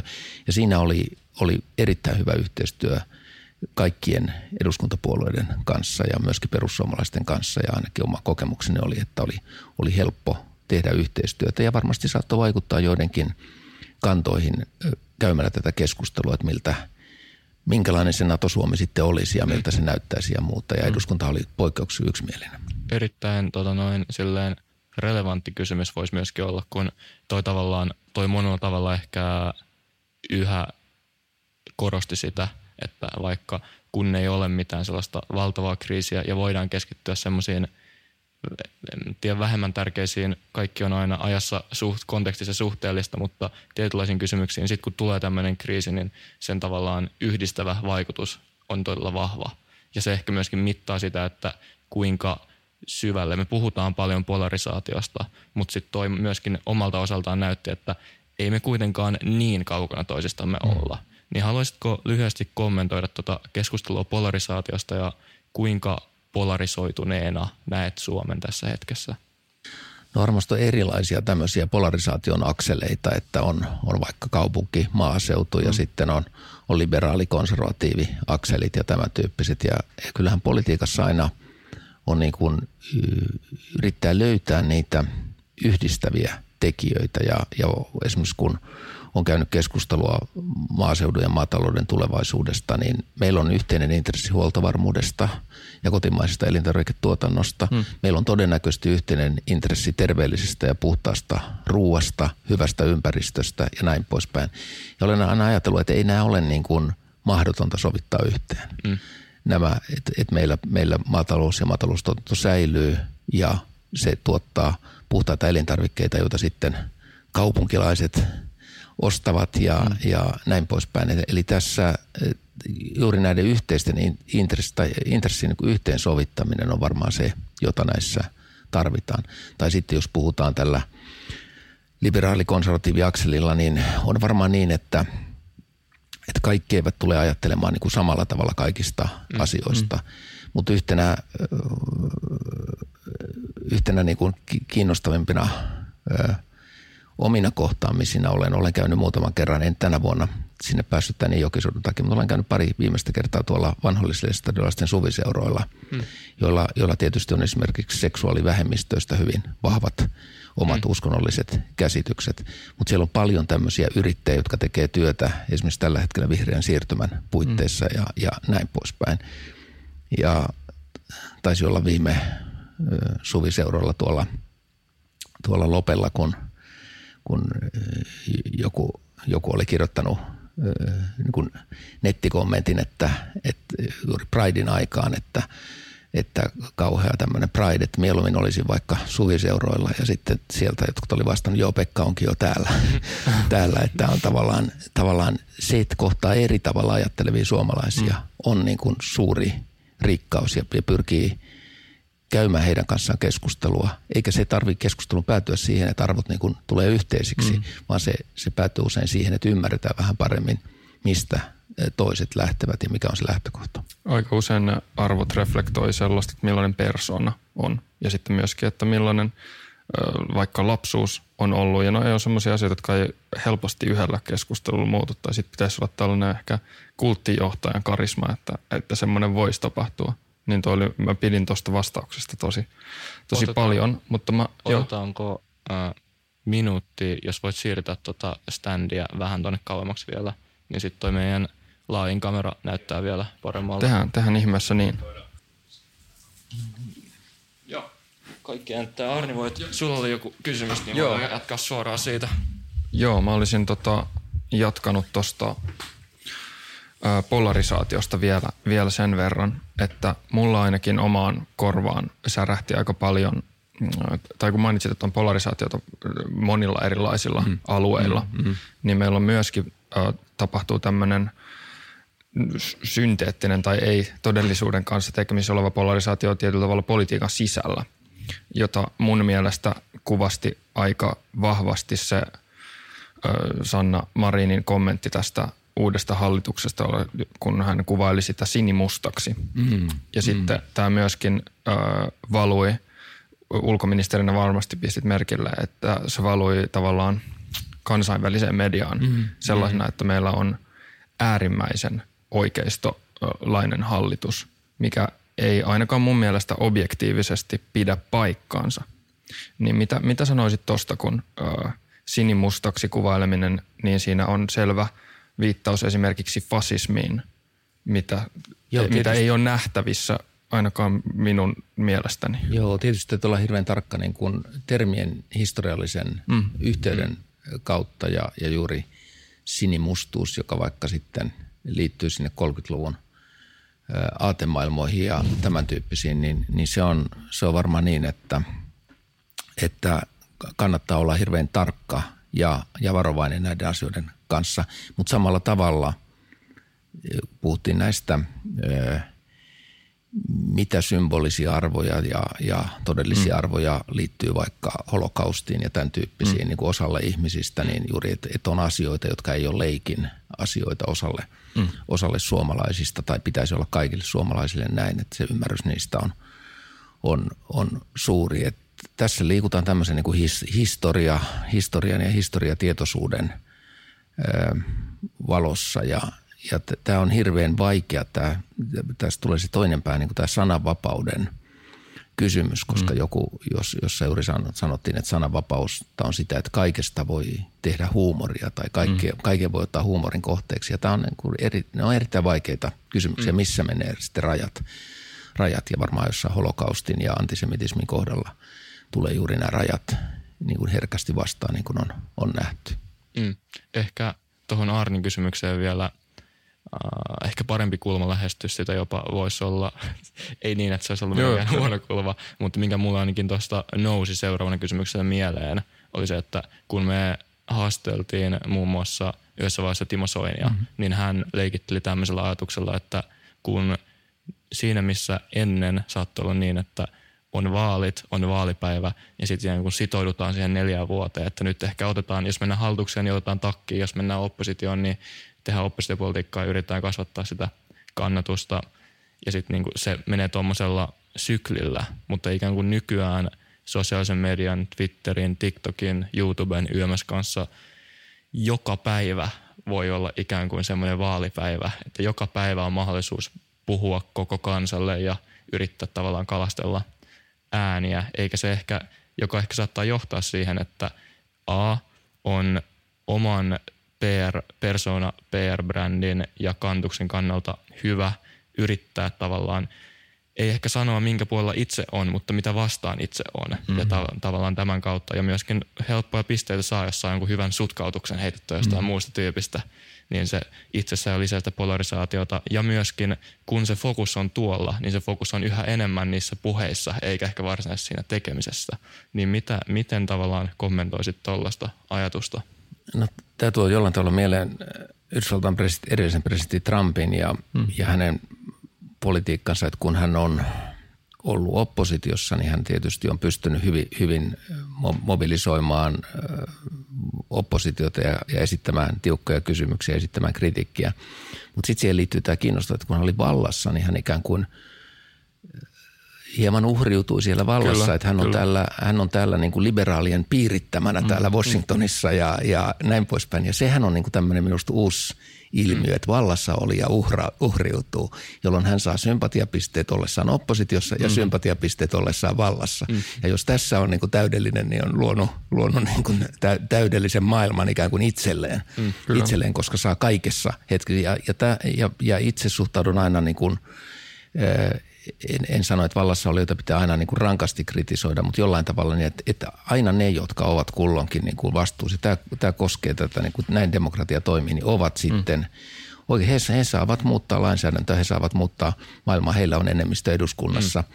Ja kun, kun eduskunnassa joskus päivitellään sitä, että missä kaikki valta ja eihän tämä, täällähän mm-hmm. vaan valiokunnat pyörittää tätä, niin sitten kun on hallituksen, niin tietää, että siellä se valta on. Siellä voi oikeasti tehdä ne mm. lainmuutokset ja ne esitykset, jos saa sen hallitusporukan yksi, yksimieliseksi, jolla maailmaa, maailmaa muutetaan. Et, et kyllä tämä ero vielä on, on niin kuin hallituksen ja opposition välillä tässä, että oppositio on se, joka voi kritisoida, mutta ei käytä sitä valtaa ja hallitus on se, joka sitä käyttää. Oli tosiaan parempi kulma tuo. Oho. Hyvä, hyvä. Entä jatkokysymyksenä sinä olit äsken vallassa, niin minkälaista itsekritiikkiä osoittaisit? No vallassa oleminen varsinkin sitten semmoisena aikana, jolloin on paljon, tapahtuu paljon ja tapahtuu paljon sellaista, jossa ollaan niin kuin uuden edessä, mm-hmm. niin se ei ole, ole niin helppoa. Ja sanotaan näin, että kyllä ne, kyllä ne tota, koronakokoukset, jotka oli aika pitkähköjä tuolla mm tuolla tota säätytalolla ja taisi olla Krista Kiuru, joka, joka sitten kun todettiin, että vanhukset on, on tota erityisessä riskiryhmässä, niin, niin sanoi, että kaikki kuusikymppiset nyt kotiin ja lukkojen taakse. Sitten Krista katsoo, paljon sä oot Pekka?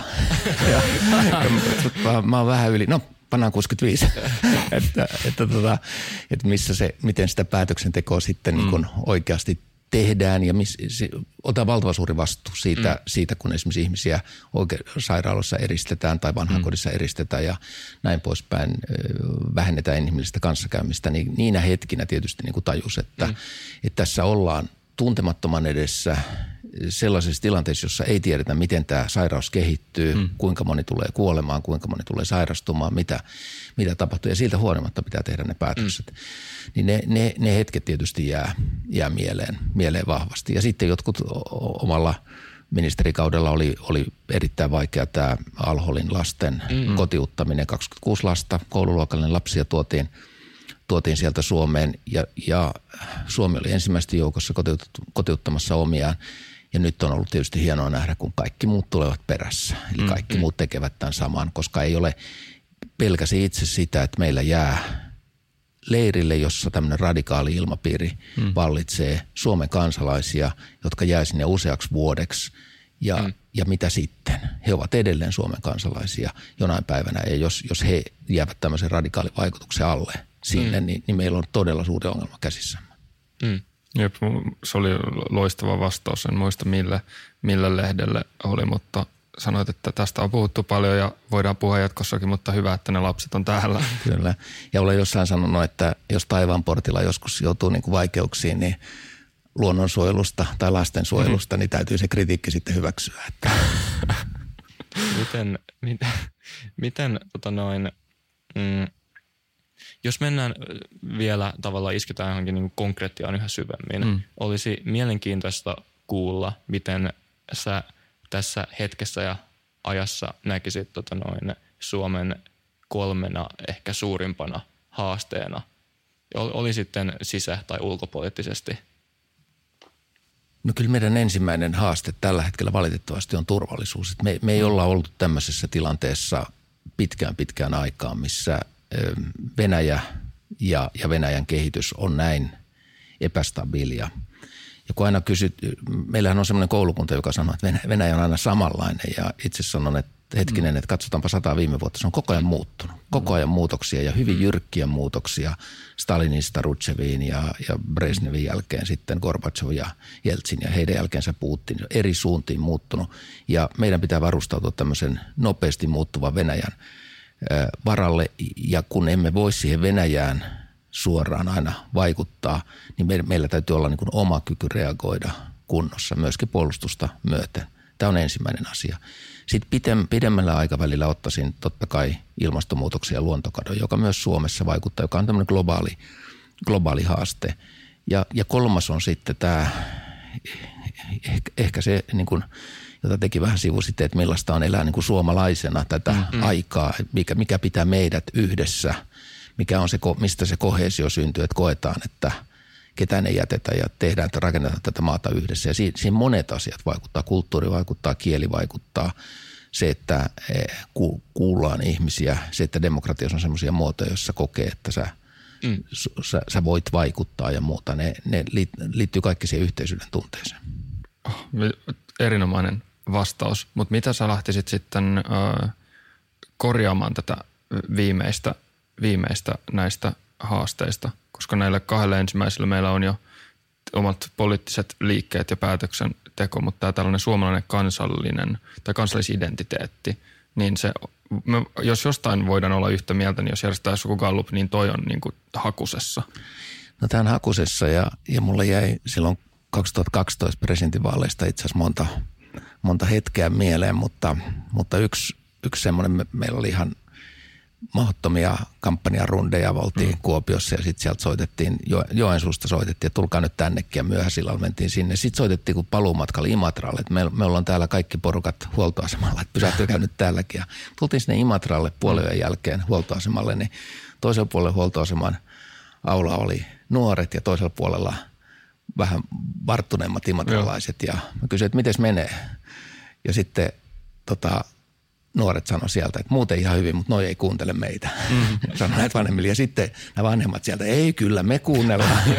me olemme vaan huolissamme teistä ja muuta. Ja sitten siis mun ei tarvinnut ehdokkaana muuta kuin kuunnella, kun se ping-pong lensi siinä mm. niin kuin edes takas. Ja aivan mielettömän hyvä keskustelu. Että sä pystyt vaan niin kuin sitten vähän panen sytykettä siihen, että puhutaan mm. tästä ja konkretisoikaas nyt vähän ja sanokaas mikä täällä on niin kuin ongelma. Ja oli, oli erilaisia nuorten tilanteisiin liittyviä juttuja ja muuta. Mutta siis ihan mielettömän hyvä keskustelu, mutta monet sitten sanoivat, että ei, tätä keskustelua ei olisi tapahtunut, ellei olisi ollut joku tämmöinen tilan, tilanne, mm. jota, jota vähän niin kuin fasilitoidaan ja, ja näin poispäin. Ja, ja monia vastaavia Ihmiset ymmärtää kampanjoinnin väärin, koska kampanjoinnin tarkoituksena ei ole mennä sinne esittelemään itseään mainoksena, vaan on kuulla, mitä ihmiset kyllä, haluaa kyllä, ja kyllä, ja se keitä nämä on, jotka kyllä, voi äänestää. Kyllä, ja se dialogi on erittäin tärkeä. Sieltä tulee ne ideat, mm. sieltä tulee niitä ajatuksia ja uusia, uusia tämän tyyppisiä. Ja, ja siis myöskin, kun, kun meillä puhutaan tästä maahanmuutosta, niin otan toisen tämmöisen esimerkin, joka mm. mulle ei itselleni mieleen hyvin vähän. Kulin silloin Antonion kanssa, mutta silloin kun hänellä oli – töistä vapaata, niin hän, hän lähti johonkin kampanjareissuun mukaan. Ja me oltiin muistaakseni Kymenlaaksossa paikkakunnalla, jossa oli tuotantolaitos suljettu, paljon työttömiä ihmisiä. Ne istu siellä keskellä päivää, oli monet pubissa, mm. joilla oli suomikorut, joilla oli leijonatatuoinnit. Mm. Pubin pitäjä kuulemani mukaan oli perussuomalaisten kannattaja, mutta hän oli pyytänyt, että tuttu piipahda pubissa, jos ajat tästä mm. ohi. Ja, ja tota, karaokessa ja sitten työsi mikrofonin koureen ja sanoi nyt jotakin ja muuta. Ja sitten rupesin puhumaan. Ihmisillä oli ne tuopit edessä ja puristi sitä kahvaa siinä ja mulko, vähän niin kuin mulkoille katsoja. Ei mikään ilmekään värähtänyt, kun mä puhuin. Sitten mä ajattelin, että no sano säkin Antonio nyt tähän jotain ja annoin mikin Joo. Antoniolle ja Antonio kertoi vaan niin oman tarinansa. Tullut Suomeen, kouluttautunut, tekee työtä. Ja yhtäkkiä siellä niin kuin ei hitto, että sä oot hyvä jätkä. Että, ai sulla on duuni, ai sä oot niinku tehnyt näin, että ei tuu samaan kuvaan. Ja muuta se niinku mursi. Mm, mm. Tämmöinen tavallaan, sit mä ajattelin, että hetkinen, että ehkä täällä ei niin monta maahanmuuttajaa ole pörrännyt, pörrännyt ainakaan tässä paikassa tai, tai mm. näitä ihmisiä tapaamassa ja muuta. Sitten kun tulee ihminen, hänet niinku kohdataan, hän puhuu suomea, hän kertoo, että hänellä on töitä ja hän on, hän on kouluttautunut, niin se, se jollain tavalla muuttaa niin kuin sitä asetelmaa tai jotakin ennakkokuvaa tai tämän tyyppistä. Ja nämä hetket jäi, jäi kyllä itselle todella lujasti mieleen ja näitä tulee aika paljon. Ja, ja sillä, sillä tavalla niin kuin sillä kampanjalla ja ihmisten kohtaamisella on suuri merkitys. Tämä on ehkä vähän, vähän henkilökohtaisempi kysymys ja saat valita, että miten yksityiskohtaisesti tähän vastaat, mutta mitä me aika paljon tässä meidän tavallaan demokraattisessa perinteessä tehdään niin, että on, on aina presidentti ja sitten on myöskin presidentin puoliso. Ja presidentin puoliso monella tavalla mm, ei, ei mitenkään niin proksina, mutta hän on, saa sen asemansa ansiosta tietynlaista valtaa, jota sitten yleensä päättää käyttää johonkin tiettyihin suuntiin. Tämä on, nähdään, Yhdysvalloissa nähdään, nähdään Suomessa. Siitä tuli viimeisenä Jenni Haukion oma kirja hänen, hänen ajastaan presidentin puolisona. Niin en tiedä, kuinka pitkälle voit mennä puhumaan jonkun toisen puolesta, vaikka mm. tässä tilanteessa puhu, tunnettavan toisen aika hyvin. Mutta miten näkisit, että tämä Antonio äh, omaksuisi presidentin puolison roolin? No tietysti on näissä, silloin kun on lähtenyt ehdokkaaksi, niin on mm. puhuttu kotona, että mitä se merkitsee. Ja tietysti se merkitsee sitä, että se puoliso on paljon enemmän julkisuudessa ja puolisolta kysytään kysymyksiä ja muuta. Mutta sitten myöskin, äh, jos katsoo viimeisten presidenttien Eva Ahtisaari – Arajärvi ja, ja nyt Jenni Haukki on hyvin erilaisia puolisoja. Monilla on oma työnsä, jota, jota he tekevät. Ja tänä päivänä tietysti pitäisi, olla, pitäisi riittää se, että puoliso voi tehdä ja, mm. ja pystyy tekemään sitä omaa työtä ja toimimaan omalla alallaan, niin mikä mm. tahansa se ala, ala onkin. Totta kai siinä tulee jotakin edustuksellisia mm. hetkiä ja tilanteita ja näin poispäin, mutta ajattelen näin, että, että jos nyt lukee tarkkaan perustuslakia, niin siellä ei siitä perus, presidentin puolisosta puhuta mitään. Että mm. se ei ole niin kuin olemassa se, se hahmo niin sanotusti. Ja on, onhan ollut niitäkin presidenttejä, joilla ei ole ollut puolisoa lainkaan, mm. niin kuin, niin kuin äh, Marsakka Mannerheim ja näin poispäin. Eli, eli erilaisia kombinaatioita äh, on, on ollut ja, ja mielestäni se, se pitäisi niin kuin tähän nykyaikaankin kuulua. Eli tuommoinen it's not that deep on se vastaus nuorisokielellä. Miten, miten sitten, puhuttiin vähän suomalaista identiteetistä, mm, se mistä on jonkin verran kuultu ajatuksia viime aikoina on ollut tämmöinen tavallaan suomala, suomen kielen aseman mm. epäselvä tulevaisuus. Etenkin siinä mielessä, että no tämä nyt varmasti ei ole objektiivisin näkökulma tähän asiaan, mutta me puhuttiin Teemu Keskisarjan kanssa, jolla oli aika vahvat näkemykset suomen kielen asemasta ja – tällaisesta väitetysti niin kuin yläpuolelta tapahtuvasta kielen vaihdosta, joka nä- sitten tavallaan konkretisoituisi erityisesti korkeakouluissa ja maisterin tutkinnoissa, joita Suomessa kuitenkin niin kuin kieltämättä aika monella alalla, jos haluaa opiskella jotain tiettyä maisteria, niin voi käydä niin, että se ainoa kieli, millä sitä voi Suomessa opiskella, on englanti. No, tämä on tietysti niin kuin komplisoitu asia. Ensin, ensin on hyvä muistaa aina se, että meillä on on muitakin kansallisia kieliä kuin suomen kieli. Mm. Meillä on ruotsin kieli, meillä on saamen kieli, meillä on tietysti viittomakieli olemassa ja, ja että meillä on jo olemassa kielivähemmistöjä, joiden, joiden oikeudet pitää myöskin niin kuin miettiä aina näissä kieli, kielikysymysten yhteydessä – ja mähän on itse sitten, kun on itse kirjoittava ihminen, niin rakastaa suomen kieltä ja en ole koskaan ollut mikään kielinero koulussa, en, mm. en ruotsin eikä englannin osalta, että joutuu niin opettelemaan oikeasti mm. sitten, mm. niin kuin, että käyttää niitä työkielinä, mutta se ei ole ihan, ihan niin helppoa kuin jollekin, joka on kielellisesti kovin, kovinkin lahjakas, lahjakas tai muuta. Mutta tässä, tässä ehkä eniten huomioni kiinnitty joskus, kun suomalaisissa yrityksissä – niin kuin työkieli vaihtuu englanniksi. Mm. Mm. Ei, ei pelkästään johtokuntatasolla, missä oli ehkä kansainvälistä väkeä, vaan sitten niin kuin se arjen kieli. Ja, ja se on, se on siinä, siinä ehkä tulee tämä kysymys, että kielen säilymisestä. Ja toinen on varmaan tämä, nämä korkeakoulujen korkeakoulujen, että on, on kyllä aika pitkälle suomen kielen ystävä, mutta tietysti sitten samaan aikaan se, että, että korkeakoulut mahdollistaa sen, että ne tulee muualta opiskelijoita, mm. niin sekin on niin tärkeää. Että se on kuin balanssi, siinä on mm. varmaan hyvä, hyvä löytyä ja meillä on edelleen tietysti semmoisia aloja, mitä, ei, mitä voi opiskella vaan sitten suomen kielellä, että mm. ei, ei ole mahdollista englanninkielistä opin, op, opin, englanninkielisiä opintoja niihin saada, että et, et jollain tavalla ää, samalla kun pidetään huolta suomen kielen asemasta, niin ehkä, ehkä on hyvä katsoa, ettei, ettei sitten niin kuin umpioiduta sen takia, että se kieliasia muodostaa niin suuren kynnyksen vaikka kansainvälisille opiskelijoille tulla tänne, että heitä, heitä ei, ei oteta. Että varmaan molempi parempi, mutta, mutta suomen kielen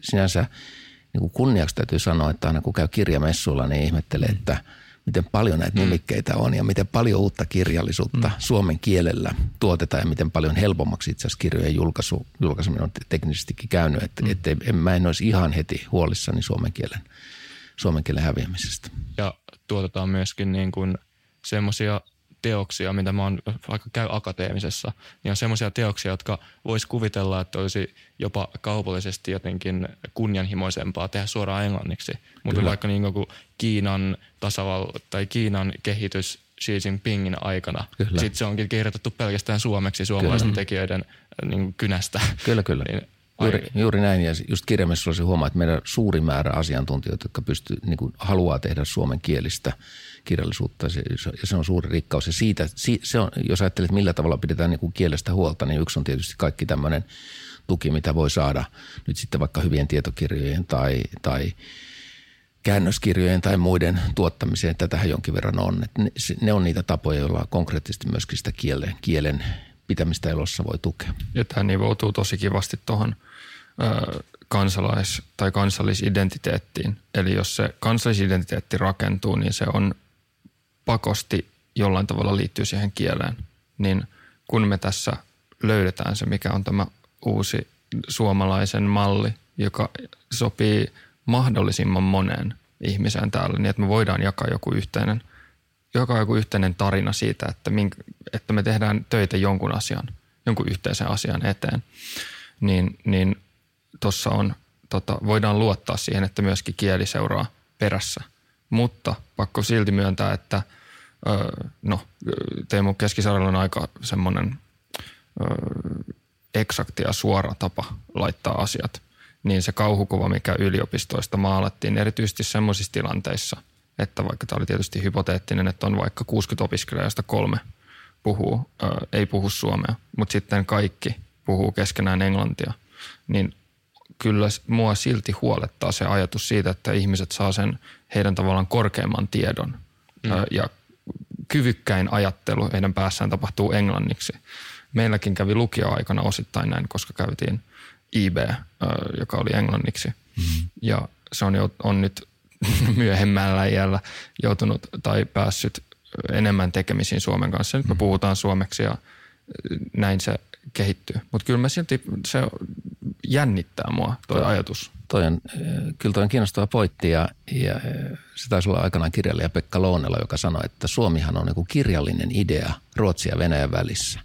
että kaikki perustuu niin semmoiseen utopiaan ja meidän kirjallisuuteen ja Kalevalaan ja, ja kaikkeen tähän, mutta mä, mä en ehkä – ymmärrän tämän huolen, mutta et samaan aikaan kun näen, miten, miten paljon sitten vaikka suomalaisen niin kulttuuriperinnön harrastajien nuorissakin ihmisissä on ja miten jotkut Kalevalan tapaiset jutut aina uudestaan ja uudestaan tulee tietysti uusissa formaateissa myöskin, myöskin esiin niin, ja, ja miten lastenkulttuurissa tänä päivänä kuitenkin niin kuin kieleen kiinnitetään niin paljon huomiota, huomiota, niin tässä on kuitenkin hyviäkin, hyviäkin aineksia ja, ja kielihän on monella tavalla ihmisen kotimaa ja sitten vanhetessa ja, ja dementian vaivaamina tai, tai muiden sairauksien vaivaamina, niin se oma, omaan mm. kieleen niin kuin ankkuroituminen on, on tietysti tärkeää. Tähän tulee sitten kaikessa hoitotyössä ja hoivatyössä mm, mm.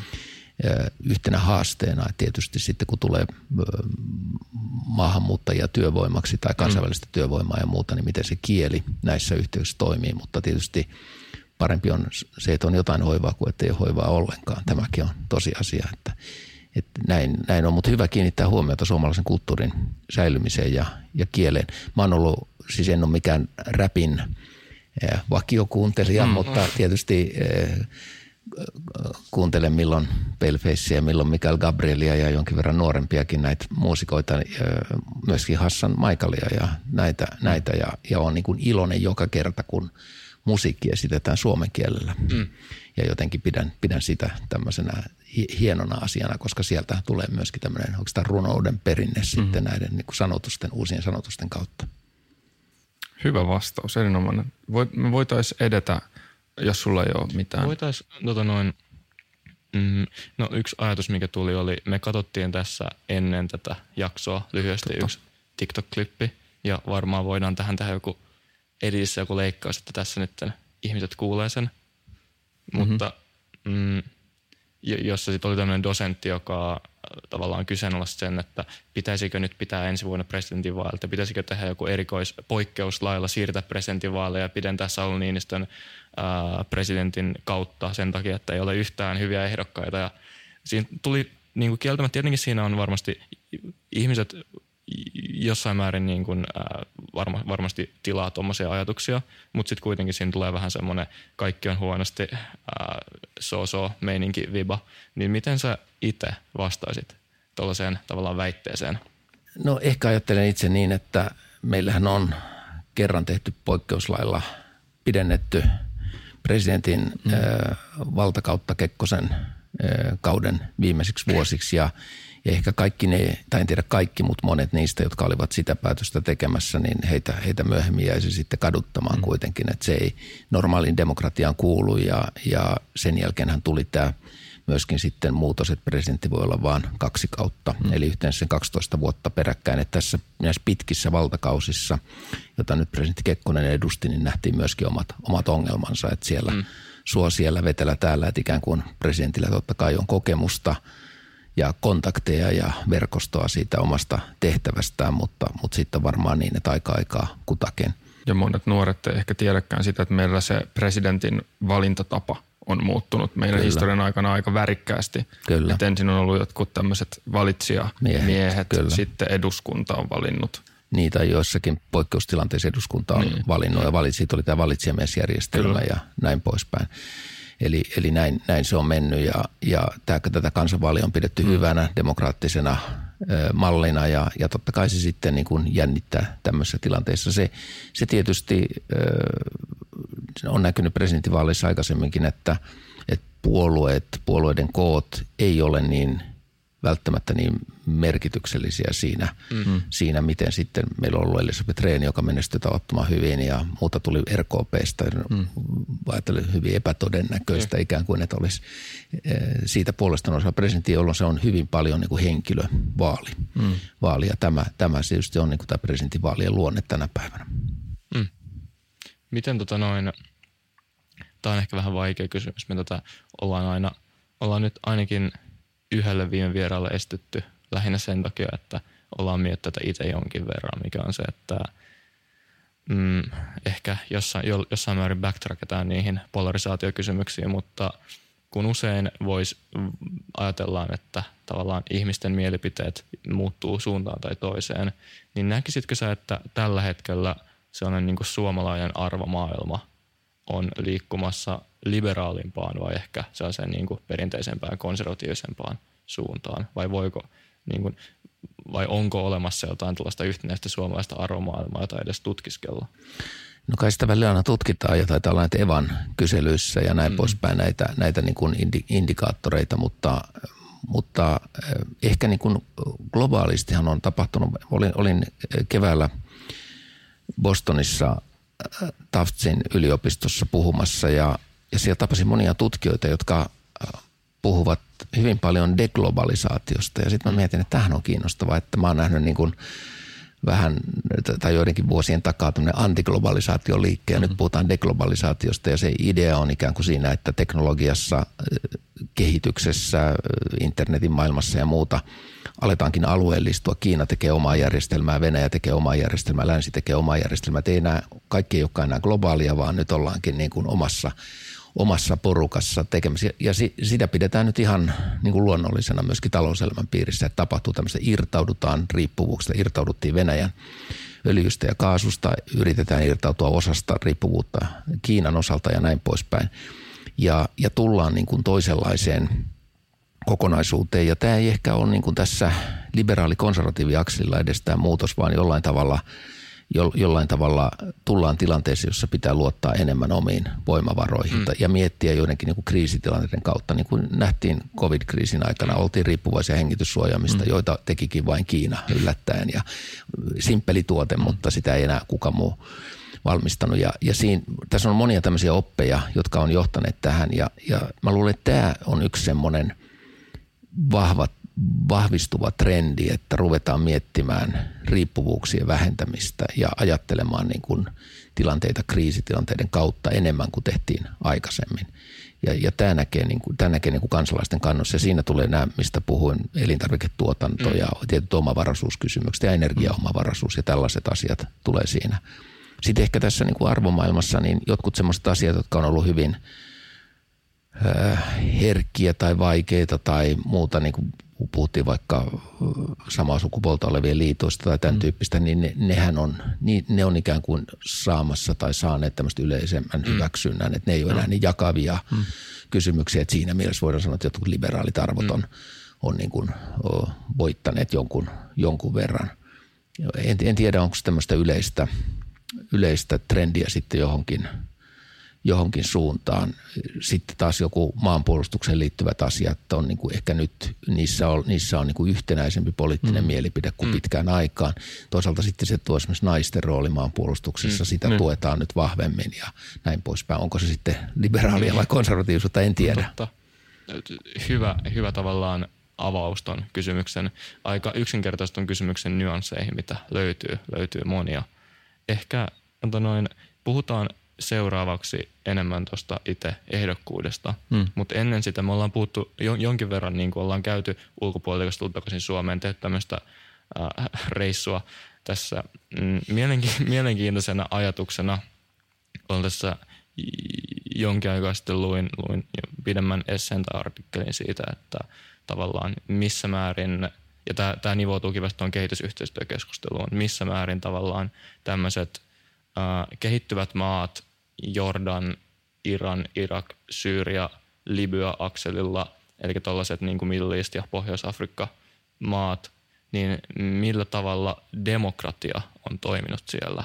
Ja ne löydökset usein olivat juurikin se, että tietenkin yhden, yhden ihmisen löydökset, mutta semmoisia, että niissä maissa, joissa tavallaan ei oltiin yritetty puskea syvä, niin kuin tosi voimakkaasti tämmöistä demokraattista kehitystä, niin se ihmisten elinolot eivät ole kehittyneet yhtä mm. nopeasti kuin tämmöisissä maissa, joissa on silti vahvasti autoritäärinen, autoritäärinen tavallaan johto. Ja kun tullaan se yksinkertaisen kysymykseen, että jos sulla jos sä joudut miettimään sitä, että missä sä saat sun vaikka huomisen, huomisen ruoan tai puhdasta vettä, niin tuossa vaiheessa sua ei välttämättä ehdi vielä ihan niin kuin ei, ei vapaudu aivoista kapasiteettia ihan hirveästi kiinnostua siitä, että minkälainen valtionjohto on tuolta tosi kaukana, vaan ne kysymykset on jokapäiväisiä ja paljon lähempänä. Niin ehkä tuollaisilla saatesanoilla, miten sä näet tämän tavallaan demokratian laajentumisen ongelman ja niin haasteet tulevaisuudessa? Ensin täytyy muistella kouluaikaa sen verran, että me luettiin psykologian kirjasta aina Maslovin tarvehierarkiasta mm. ja kerrottiin, että ensin on fyysiset tarpeet ja sitten niin kuin ylimpänä mm. tulee ne henkiset tarpeet. Ja mä aina jotenkin, musta se oli aina hirveän mekaaninen ihmiskuva ja mä, mä jotenkin niin kuin alitajuisesti protestoin sitä vastaan, mutta mulla ei ollut esittää mitään parempaakaan. Mm. Kunnes sitten luin jostain paljon paljon myöhemmin jonkun, olikohan yhdysvaltalainen tutkimus, jolla jos todettiin, että osalla ihmistä tämä Maslovin kolmi on niin kuin ylös, ylösalasin. Joo. Ja että itse asiassa, ja että keskitysleireillä Just. Ranskan pullasta jotkut rupes tekemään pienoisveistoksia, vaikka oli niin kuin nälissään, mm. koska se itsensä toteuttamisen tarve oli niin, niin kuin voimakas. Ja käytiin esimerkiksi hirvittävän äh, kiihkeitä poliittisia keskusteluita, luettiin runoutta. Kyllä, kyllä. Tehtiin teatterinäytöksiä. Juuri näin. Ja, ja sit, se, sen jälkeen mä oon niin kuin aina, tota, muistaakseni joskus, kun puhuin näistä rauhanneuvottelujen mm. prinsiipeistä ja muuta, niin tein joskus semmoisen itsellekin semmoisen kuvan, missä on kääntänyt ylös alaisen Maslovin jutun, mm. että osalle, osalle on niin kuin tai se ehkä valtaosalle nämä Maslovin niin kuin tarpeet on näin, mutta sitten on osa, jolla ne on ylösalasin mm. tai erilaisissa järjestyksissä. Ja on niin kuin hyvä huomata, että ei, ei saa niin kuin pelkistää ihmisyyttä mm. tai ei saa rajata ihmisyyttä niin kuin ymmärtää sitä liian kapeasti. Ja, ja tämä tulee ehkä juuri näissä, jossa mietitään, että – tuleeko ensin ruoka vai sitten demokratia vai mm. toisessa mm. järjestyksessä, koska on moni ihmisiä, jotka on valmiita uhraamaan hyvin paljon sen mm. demokratia ja omien kansalaisvapauksiensa tai taiteen tai kulttuurin eteen, mm. eteen ja ikään kuin kärsimään ja mm-hmm. näkemään vaikka nälkääkin näissä tilanteissa. Tämä tämmöisenä yleishuomiona. Mm. Mutta sitten mehän on nähty tämän niin kuin, arabikadun liikehdintä, vaikka jossa oli hirveän suuret odotukset, mm. vaikka Egyptin osalta millaisen Egypti muuttuu tai miten tämä demokraattiset demokraattinen aalto vie ja sitten suuri pettymys ja sama on nähty oikeastaan Tunisian kaltaisissa maissa tai mm. totta kai Libyassa Gad, äh, Gaddafin jälkeinen aika. Mm. Mm. Olen istunut siellä Gaddafin teltassa ja tavannut hänet aikanaan näissä mm. Darfurin rauhan kuvioissa ja jäi monen, monta asiaa mieleen mieleen hänestä, mutta hän oli kääntänyt silloin niin kuin selän arabimaille tai arabimaat mm. ehkä hänelle ja keskittyi Afrikan asioihin. Ja täytyy sanoa, että hänellä oli, niin kuin, hän toi dynamiikkaa näihin Afrikan unionin tapaamisiin niin kuin tavalla, jota, jota ei ole varmaan sen jälkeen siellä nähty. Varmaan niin kuin osittain pahassa, mutta myöskin jossain hyvässä hän pyrki madaltamaan näiden maiden rajoja ja mm-hmm. lisäämään Afrikan mm-hmm. sisäistä kauppaa ja, ja, ja tekemään vapaata liikkuvuutta Afrikan mm-hmm. mantereelle ja muuta. Että näissä on niin kuin mon, monta ollaan nähty monta eri kehitysvaihetta. Ja on kyllä niin kuin huolissani siitä, että, että jos Afrikan maat, lähi maat niin kuin enemmän alkaa nojata Kiinan yhteiskuntamalliin, Venäjän yhteiskuntamalliin tai saavat sieltä niin kuin näitä vaikutteita, niin, niin siinä niin moni asia voi mennä väärään suuntaan – että tavallaan demo, demokratiassa, niin kuin me tiedetään, on omat vaikeutensa ja me ei voida aina kontrolloida millaisia ryhmiä sitten demokratian mm. kautta nousee mm. valtaan, mutta se antaa jotenkin paremmat mahdollisuudet sitten kuitenkin pyrkiä ratkaisemaan esimerkiksi ympäristökysymyksiä tai ihmisoikeuskysymyksiä mm. pidemmällä aikavälillä kuin nämä autoritaariset mallit. Että tämähän niin kuin, tämä vanha ajatus, että demokratia on tosi niin kuin kurja yhteiskuntamalli, mutta toistaiseksi paras, joka on keksitty. Mm-hmm. Joo, niin kuin Churchill sanoi, että kaikista huonoista valinnoista paras, vai oliko se edes Churchill?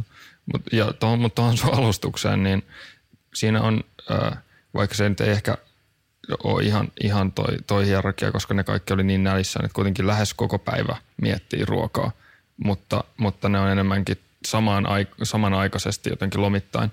Mutta on siinä jotain perää, kun – niin moni filosofi niin monesta eri ajasta ja eri persoonallisuudella varustettu on tullut siihen samaan lopputulokseen, että korkeimpana asiana, korkeimpana voimana on rakkaus. Mm-hmm. Meissä, meissä ihmisissä, ei ehkä luonnossa, mutta meissä, mm-hmm. meidän ihmi, ihmisyydessä se on kaikista tärkein, niin siinä on pakko olla jotain jotain perää, asettaa se sinne korkeammalle. Kyllä ja tietysti kun puhutaan uskonnoista ja, mm.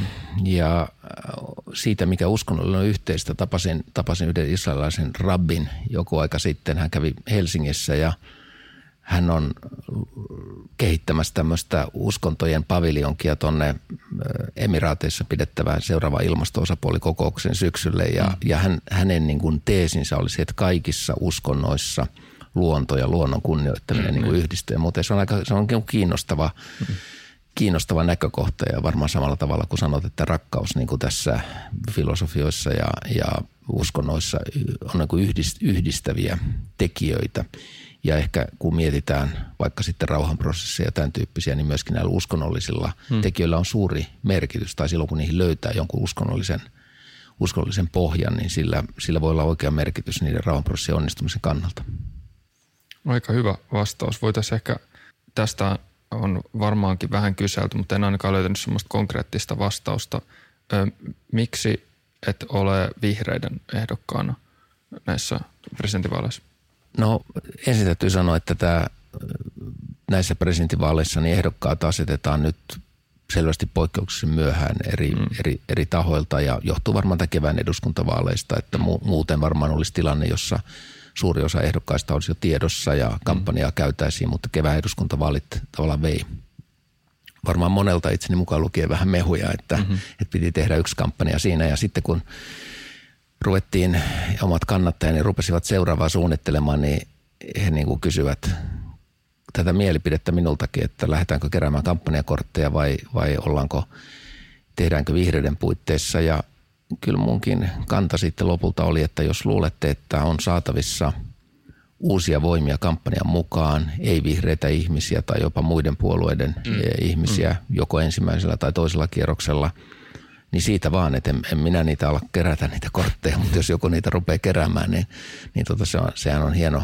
hieno asia. Ja näin sitten omat tukijani päättivät. Ja siellä on tosiaan joukossa ihmisiä, jotka ovat leimallisesti ei-vihreitä, hmm. jotka on, on osittain tätä, tätä tekemässä ja sitten on vihreitä. Ja ainakin nyt näyttäisi, että se on toimiva, toimiva yhdistelmä ja, ja se antaa sen mahdollisuuden sellaisille ihmisille, jotka ovat sitoutumattomia tai to, aikaisemmin äänestäneet toisia puolueita vaaleissa niin kuin olla ikään kuin hyvällä omalla tunnolla mukana ja ehkä korostaa vielä sitten entisestään tätä presidentinvaalien niin henkilöluonnetta. Mm-hmm. Millä tavallaan mennään vähän mainitsit siitä, että nyt ehdokkaita astutaan jopa poikkeuksellisen myöhään, niin – jossain määrin spekulatiivisella alueella liikutaan, mutta jos sun pitäisi arvailla, että minkä tavallaan ehdokasryhmän välillä se lopullinen kisa nyt käydään en, ensi vuonna, niin mi, mi, keistä se koostuisi?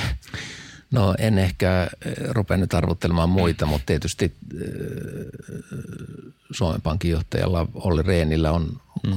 myöskin korttien keräys lähtenyt liikkeelle mm. ja, ja varmasti, varmasti hän on yksi näitä, joka tulee olemaan sitten siinä, siinä kisassa, kisassa mukana, mutta näyttää siltä, että puolueet vielä, iso, isotkin puolueet vielä miettivät mm. ja pohtivat sitten tätä, tätä ehdokasasetteluaan, että eletään odotuksessa. Mm. Mistä uskot, että tavallaan jo eduskuntavaalit vei jossain määrin mehut, mutta on kuitenkin tällaisia eduskuntavaaleissa erittäin hyvin menestyneitä puolueita. Niin SDP sai kuitenkin lisää kannatusta, kokoomus perussuomalaiset nosti kannatustaan ja NS voitti vaalit, niin mistä johtuu, että nämä puolueet sillä tavallaan pidättäytyvät siitä, että nyt luulisi, että kun on takana iso vaalivoitto, niin se antaisi pikemminkin enemmän semmoista niin kuin momentumia, että nyt laitetaan nopeasti oma ehdokas esille ja lähdetään tykittämään sitä eteenpäin. No sitä täytyy tietysti kysyä näiltä, näiltä mm. puolueilta ja, ja niiden päättäjiltä, että mikä on, mikä on heidän mm. strategiansa, mutta ehkä, ehkä semmoinen havainto, että kun on, vertaa nyt sitten 2012 ja 2018 vaaliin, niin nyt, nyt puhutaan selkeästi enemmän ulko- ja turvallisuuspolitiikasta ja, ja hyvin, vaikeassa, hyvin vaikeassa tilanteessa. Ja sitten tämän alkavan tai juuri alkaneen NATO-jäsenyyden puitteissa ollaan niin uudessa tilanteessa. Rakennetaan nyt sitten NATO-Suomea ja siltä millainen se Suomi on verrattuna aikaisempaan, mutta myöskin varustaudutaan niin kuin kaikenlaisiin yllätyksiin Venäjän puolelta, joita voi tässä Ukrainan – sodan kehityksessä tai Venäjän hyökkäyksen kehityksessä tulla. Ja äh, ehkä on niin, että yksi sukupolvi poliittisia päättäjiä, ajattelen vaikka Ilkka, edesmennyttä Ilkka Kanervaa, joka on ollut kokoomuksen ja muuta, on niin kuin ollut tämmöisiä turvallisuuspolitiikan eksperttejä ja, ja sitten ehkä toinen sukupolvi on tulossa, mutta, mm. mutta ei ole ehkä niin paljon sitten sellaisia henkilöitä, jotka on, on seuranneet aktiivisesti ulko- ja turvallisuuspolitiikkaa puolueessa. Se, sehän on semmoinen laji, että se ei välttämättä ole äänestäjille se kaikkein kiehtovin niin kuin, tavallisissa eduskuntavaaleissa, että eduskuntaan ulkopoliittisilla teemoilla mm ehkä Erkki Tuomioja oli sellainen, Ilkka Kanerva oli sellainen, jotka valittiin, valittiin juuri näillä, näillä teemoilla, mutta eduskunnassa ei ole niin paljon sellaisia, jos ajattelee kansanedustajien joukosta esimerkiksi. Mm. Ilkka Kanerosta puheen ollen voidaan hypätä takaisin tähän presidenttikeskusteluun kohta, mutta äh, hänen yksi viimeisiä tavallaan tehtäviään, mitä hän suoritti, oli äh, mukaan tutkimassa tätä tasa-arvoisen asepalveluksen mahdollisuuksia, mm. josta me ollaankin yksi keskustelu käyty äh, tämän siitä tästä toimikunnasta seuraavan toimikunnan johtajan kanssa, jotka nyt suunnittelee näitä yhteisiä kutsuntoja. Niin miten sä näkisit tällä hetkellä tämän asepalveluksen no jossain määrin räikeän epätasa-arvokysymyksen suhteessa kuitenkin tällaiseen demokraattiseen ja liberaaliin Suomeen, joka tahtoo esittää itsestään semmoista kuvaa tasa-arvon mallimaana? No tässä on ollut, ollut se kysymys, jos olen oikein ymmärtänyt puolustusvoimien näkökulmasta, että ikään kuin sitä henkilölisäystä, joka tulisi siitä, että, että myöskin naisilla olisi samanlainen asepalvelus, niin sitä henkilölisäystä tavallaan puolustusvoimat lainausmerkissä ei tarvitse. Mm. Siis Joo. laskennallisesti ei, se, se, siitä tulee niin iso reservi sitten, joka, joka syntyy ja silloin he ajattelevat niin kuin kustannusten kautta, mitä se mm. koulutus maksaa ja näin poispäin. Mutta olen ymmärtänyt niin, että jos kustannuksista päästään yksimielisyyteen, jos se meno katetaan, niin, mm. niin tämä on täysin mahdollista. Itse ajattelen niin, että, että varsinkin niin kuin sodan kuvan muuttuessa ja, ja turvallisuuden tullessa paljon laaja-alaisemmaksi niin kuin mm. aikaisemmista mm. turvallisuuskäsitykseen ja siihen kuuluu tietysti kaikki hybridiuhat ja kyberuhat ja kaikki muut, niin, niin on, on varmaan hyvä, että jollain tavalla koko yhteiskunta on mukana. Mm mukaan lukien, mukaan lukien naiset. Sitten mikä on se käytännön muoto, mikä on sitten koulutuksen pituus ja muuta, se, siitä, siitä varmaan on hyvä keskustella. Ja pitäisi hyvänä sellaista mallia, jossa jokainen saisi perustiedot väestönsuojelusta, mm. ensiavusta, tämän tyyppisistä, jossa ikään kuin kaikille kuuluisi vähintään se, se koulutusosuus. Toi on monelta osin myöskin näiden yhteisten kutsuntojen kanssa se yksi niistä päämääristä, mihin me tuossa – Sami, prikaatikenraali Sami Nurmen ja Arno Kotron kanssa päästiin. Miten sitten toinen tämmöinen kipukohta, joka tuossa epätasa-arvokysymyksessä on, on se, että tavallaan loppujen lopuksi kuitenkin miehillä on nyt kysymys siitä, että joko sä meet inttiin tai sä meet sivariin, joka ehkä tässä nykyisessä muodossaan sivari vaikuttaa ainakin olevan sellainen pikemminkin, että mene inttiin kehote, että se ei, se ei välttämättä tarjoa sellaista mielekästä tekemistä, vaan Arnon sanoin pikemminkin on sellainen, että keksitään tolle nyt jotain tekemistä, koska se ei halunnut mennä inttiin. Niin mm, miten sä näkisit ton ongelman kehityksen mitä me, pitäisikö meidän sitten yrittää päästä semmoiseen malliin, jossa on yhteiset kutsunnat ja sitten kaikille, jotka ei mene asepalvelukseen, niin jotain lyhyt, lyhytmuotoisempaa, mutta laajempaa koulutusta ja päästäisiin kokonaan eroon siviilipalveluksesta vai pitää siviilipalvelus mukaan tuossa – korttipakassa ja yrittää kehittää sitä? No mä oon itse ollut siviilipalveluksessa, se tietysti oli niin kauan sitten, 85-86, että se oli, se oli varmaan, siinä ei ollut edes sitä yhteistä koulutusjaksoa, joka mm-hmm. nykyään, nykyään on. Olin silloin Tampereen keskussairaalassa ja sitten sen sairaalan lastenpsykiatrisella klinikalla täytyy sanoa, että se oli unohtumaton vuosi. Olin siellä Mikko Alatalon jalanjäljissä, hän oli myöskin ollut niissä samassa, samassa pestissä – pestissä, mutta silloin tietysti tuli mieleen, että se, sitä ei ollut kukaan kauheasti suunnitellut, että mm. se oli sitä omasta tekemisestä ja sitä ympäristöstä kiinni ja, ja silloin kun vertailtiin millaisia palveluspaikkoja on ollut, niin hyvin motivoivia toisilla ja sitten hyvin niin kuin, ö, sekundäärisiä toisilla, että kyllä siinä olisi paljon kehittämistä. Ja just ajattelee vaikka tätä hybridia, ja kyberpuolustusta ja muuta, niin siellä, mm. sillä sektorilla löytyisi niin kuin loputtomasti sellaista, mikä on, mikä on hyödyllistä. Että varmaan jollain tavalla siinä keinovalikoimassa on hyvä – hyvä pitää mukana, mutta sitä mielekkyyttä pitäisi korottaa. Mä olin joskus, siitä on nyt joitakin vuosia, oli nuorten filosofipäivillä ja siellä tuli nuori kaveri kysymään, että menisikö rauhanturvaajaksi vai sivariin. Mm. Että kumpaa suosittelen. Ja sanotaan, että tämä oli ensimmäinen niin kuin näin asetettu mm. kysymys. Ja sitten käytiin pitkä keskustelu ja niin kuin hänen kohdallaan, että hän etsi sitä mielekkyyttä. Mm. Että hän jotenkin pelkäsi, että tavallisessa asepalveluksessa ei olisi sitten sitä niin kuin mielekkyyttä tarpeeksi. Sitten kyllä hänen kohdallaan sanon, että jos sä vähänkin ajattelet, että sä lähtisit rauhanturvaajaksi, niin kyllä mä sitä vaihtoehtoa suosittelen, että siinä näkee niin paljon. Mm. Sitten taas sitä, miten – YK-järjestelmä tai, tai muut toimii ja miten konkreettisiin kriiseihin voidaan vastata ja näin poispäin. Että et sekin, sekin on hyvä vaihtoehto. Mm.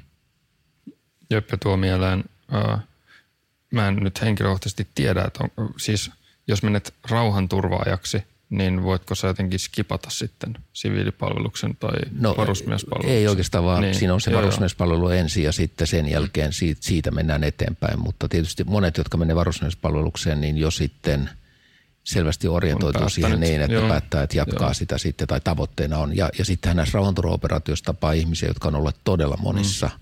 operaatioissa, että se on, se on – ei nyt ammatti, mutta se on ollut mm, muuttunut, mm. muuttunut semmoiseksi, että sitten on jo ollut jo monessa operaatiossa kiinnostavia ihmisiä kiinnostavissa paikoissa, mm. niin katsoo suomalaisen rauhanturvaajan. Pakko mainita, kun tota, ehkä noin tunti sitten äh, vaan ohi mennä mainitsit Pentti Linkolan, niin toi rauhanturvaaja, tuommoinen ajatus siitä, että tekee sen tuommoisena vaihtoehtona, vaikka nyt se, se ei ole konkreet, niin kuin oikeasti ole.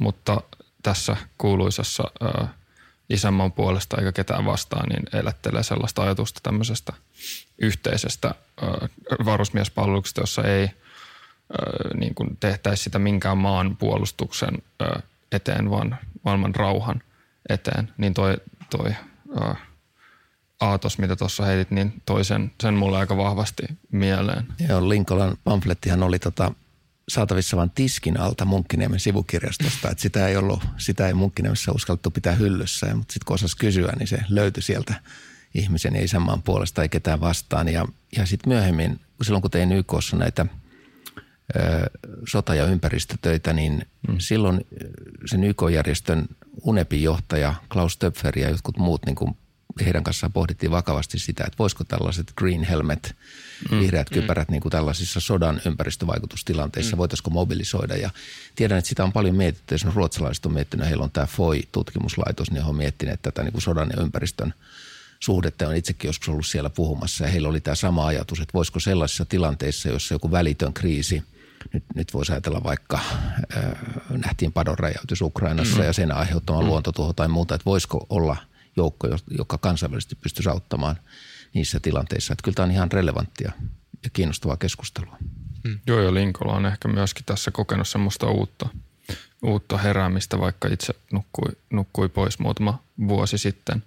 Öö, mä haluan, haluan, vaikka nyt mennään taas vähän side, sidetrackataan, niin – jossain haastattelussa heitit tällaisen aika kiinnostavan, puhut, puhuitte utopioista ja kuvailit tätä aikaisempaa vihreätä utopiaa, joka oli tällainen, no linkolalainen ehkä vähän softimpi, linkolalainen niin kuin maalaiselämän ja yksinkertaisis, yksinkertaisen elämän ihannointi, jossa kyllä näen sen ja tunnen sen romantiikan erittäin vahvasti itsekin, mutta sitten hyvin panit merkille tämän uuden vihreän utopian, jossa on sitten kyse ehkä enemmän tämmöisestä kaupunkilaisesta vapaudesta ja mm, seksuaalisesta vapaudesta ja kaikenlaista muusta vapaudesta, niin pystyisitkö tarjoamaan jotain analyysiä siitä, miten me ollaan, nämä ainakin mulle vaikuttaa hirveän eri, eri niin kuin reiteiltä. Se, tässä ei ole kyse mistään jatkumosta, vaan nämä eri, eri ihmiset. Niin jotain analyysiä tuon niin kuin synnystä, koska toi suoraan myöskin nivoutuu tällaiseen vihreäseen identiteettiin. Et se vihreä identiteetti on niinku ehkä muuttunut vai mitä, miten sanoisit? No tosiaan silloin, kun Linkolan pamfletti Unelmat paremmasta maailmasta Joo. ilmestyi, niin siinä oli paljon tätä tämmöistä luontoutopiaa ja toisaalta mm. sitten sitä henkilökohtaista kärsimystä, kun se lähimetsä oli hakattu mm. ja, ja näin poispäin. Että sitä luontoa koettiin ja tietysti Linkola, Linkolasta aina sanottiin, että eli niin kuin opetti, mutta mm. tietysti muista jonkun, kun nykyään ähm, on, on, on tärkeää, että ollaan turvallisessa tilassa ja, ja tehdään mm. sisältövaroituksia puheista, niin olen ollut siinäkin keskustelussa muistaakseni Tampereella – Tampereella, jossa, jossa riideltiin siitä, että käytetäänkö mikrofonia vai ei, kun sähköä kuluu. Joo. kuluu ja, ja sitten siellä jotkut vaativat sähköjen sulkemista ja sitten Kalle Könkkölä, hän oli, hän oli paikalla ja hän oli hengityskoneessa ja hän sitten sanoi, että että ennen kuin vedätte niitä töpseleitä irti, niin katsokaa, että yksi menee hänen hengityskoneeseensa, että te vedä sitä irti. Ja sitten Pentti Linkola sanoi, että tollaiset kaverit pitäisi työntää rotkosta alas, että te kulutatte niin paljon luonnonvaroja. Mm. Ja siinä kohdassa joku niin kuin ero vihreissä niin kuin tapahtui, mm. se kräkki, että, että oliko, ollaanko Linkolan kannalla vai ollaanko mm ollaanko niin kuin näiden inhimillisten arvojen puolesta myöskin ja muistaa jotenkin elävästi sen hetken. Ja mä ajattelin, että kun nykyään annetaan sisältövaroituksia vähän pienemmistäkin Joo. seikoista, niin tässä tilanteessa ei ollut sisältövaroitusta, vaan jokainen joutui itse sitten ottamaan niin kuin kannan, kannan siihen, mitä, mitä siitä tilanteesta ajattelee. Ja, ja tällaisten puheenvuorojen vuoksihan juuri sitten tuli niin kuin vihreät teki hyvän voimakkaan pesäeron mm. ihmisoikeusmielessä myöskin mm. sitten tämmöiseen linkolalaisuuteen. Ja sitten mitä sen jälkeen on tapahtunut, olen, olen usein, tota, kun puhuttiin tuosta lehtien tekemisestä ja yrittäjyydestä, mm. niin Heidi Hautala, Euroopan parlamentin jäsen, niin hän on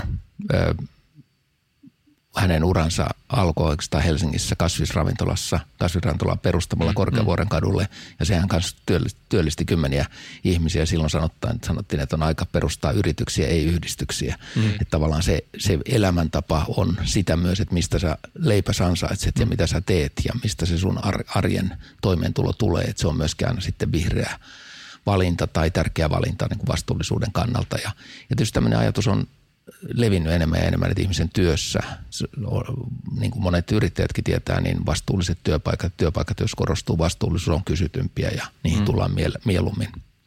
Mieluummin, että maailma on muuttunut monella, monella tavalla ja osa sitä vihreitä utopiaa tänä päivänä on varmaan tämän tyyppinen, että mm. kuluttaa järkevästi ja koittaa tehdä työtä, jossa on mielekkyys ja kaupungissa voi elää vihreää elämää. Mm. Kaikkien ei tarvitse muuttaa linkolo, linkoloiksi mm. maaseudulle ja, ja näin poispäin. Mutta mut varmaan Suomeen mahtuu monenlaista. Et jotkuthan on sitten toteuttanut näitä maaseutuunelmia ja idyllejä ja ra- kovaa työtäkin sitten, sitten ovat, ovat valinneet sellaisia vaihtoehtoja. Mutta, mutta mä ajattelen niin, että kaupungissa voi ja täytyy voida elää vihreää, vihreää elämää ja toimia niin kuin vastuullisena kuluttajana mm. kaupunkiympäristössä. Miten äh, ehkä, ehkä loppua kohti voidaan mennä semmoiseen, var, varmaan aika moni, moni on miettinyt sitä, että, minkä, että milloin me aletaan puhumaan tästä tavallaan, en mä tiedä, jostain kissasta pöydällään tästä presidenttiehdokkuudesta ja niin kuin enemmän, enemmän tarkkoja kysymyksiä sitä kohti, mikä tavallaan mihin voisi antaa tässä vaiheessa vastauksena sen, että eikö juuri tämmöinen avoin keskustelu kaikesta ole se kaikista paras parasta tota noin, mitä tarjota. Esitit kysymyksen, mistä vastasit siihen. Ne on, ne on parhaita kysymyksiä, mihin saa itse vastata. Näin juuri. Mutta kuitenkin, kun me ollaan tällaisen aika ison asian äärellä, niin tekisi mieli kysyä, että no nyt ei hirveästi ehdokkaita ole. Toivottavasti ehdokkaita tulee enemmän niin demokratian nimissä. Miksi ihmeessä joku äänestäisi sinua presidentiksi? No niin kuin sanoin, niin näissä vaaleissa varmaan pääkeskustelu tulee olemaan Suomen ulko- ja turvallisuuspolitiikasta ja tässä uudessa tilanteessa Venäjän murroksessa siinä, miten, miten Venäjän hyökkäyssota Ukrainaan reagoidaan ja miten EU ja NATO niin kuin yhteisönä vahvistuu tämmöisessä tilanteessa niin, että myöskin se kynnys kellään edes miettiä mitään väkivaltaa tai hyökkäystä mm. näitä EUta tai NATOa vastaan, niin poistuisi mielestä, että me ollaan tämän, tämän tyyppisessä tilanteessa. Ja silloin tavallaan se, että – että sellaisilla ehdokkailla varmaan, jotka on tätä, nyt tätä NATO-tietä seuranneet ja, ja pohti, joutuneet pohtimaan ja rakentaneet yhteyksiä ja näin poispäin, niin on, on ihan hyvät edellytykset käydä tätä keskustelua presidenttivalin alla ja sitten tietysti siinä presidentin virassa tai toimessa. Mutta niin kuin sanoin, niin varmasti tulee joukko erilaisia ehdokkaita ja, ja ehkä, ehkä kelle tahansa, kuka tulee siihen valituksi, niin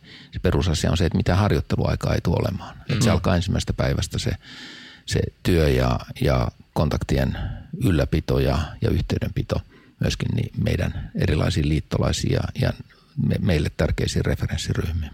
Ja ymmärtääkseni ehkä se, mitä sä tässä vähän pelaten sun pussiin, niin oot tässä monta kertaa jo ää, il, nostanut esille, on, on aika kattavat kontaktit, aika mm. kattavan mm. kansainvälisen uran – päätteeksi tai jatkumona? Kyllä silloin merkitystä ja, ja, ja tietysti on itse paitsi näihin eurooppalaisia NATO-päättäjiin, niin, niin koittanut pitää huolta näistä YK-kontakteista. Mulla on ehkä yksi semmoinen eh, niin kuin kiinnostavammat keskustelut on ollut, ollut tämän kansainvälisen atomienergiajärjestön johtajan Grossin kanssa nyt, kun, kun Zaporitsan ydinvoimalan tilannetta on, niin mm. niin moneen kertaan jouduttu miettimään tämän konfliktin aikana. Ja hän on käynyt sillä alueella ja oikeastaan aina sitten yleensä käyntien jälkeen niin on otettu puhelinyhteys ja käyty läpi, että mitä, miltä näytti, mitä on tapahtunut, mitä hän uskoo, että tästä tulee tapahtumaan. Että hyvin tämmöiset, eh, vaikka jotkut ajattelevat, että se on niin kuin sivutarina se, mitä Zaporitsan ydinvoimalle tapahtuu, niin, niin ajattelen, että valitettavasti siitä voi tulla osa päätarinaa. Mm tällaisessa konfliktissa jonkun vahingon kautta tai jonkun tarkoituksellisen sabotaassin kautta, niin, niin kun nyt on nähty yksi padon räjäytys, niin ei se, ei se ole mahdotonta, että mm-hmm. tulee joku onnettomuus sitten kohtaa vielä tätä voimalaakin.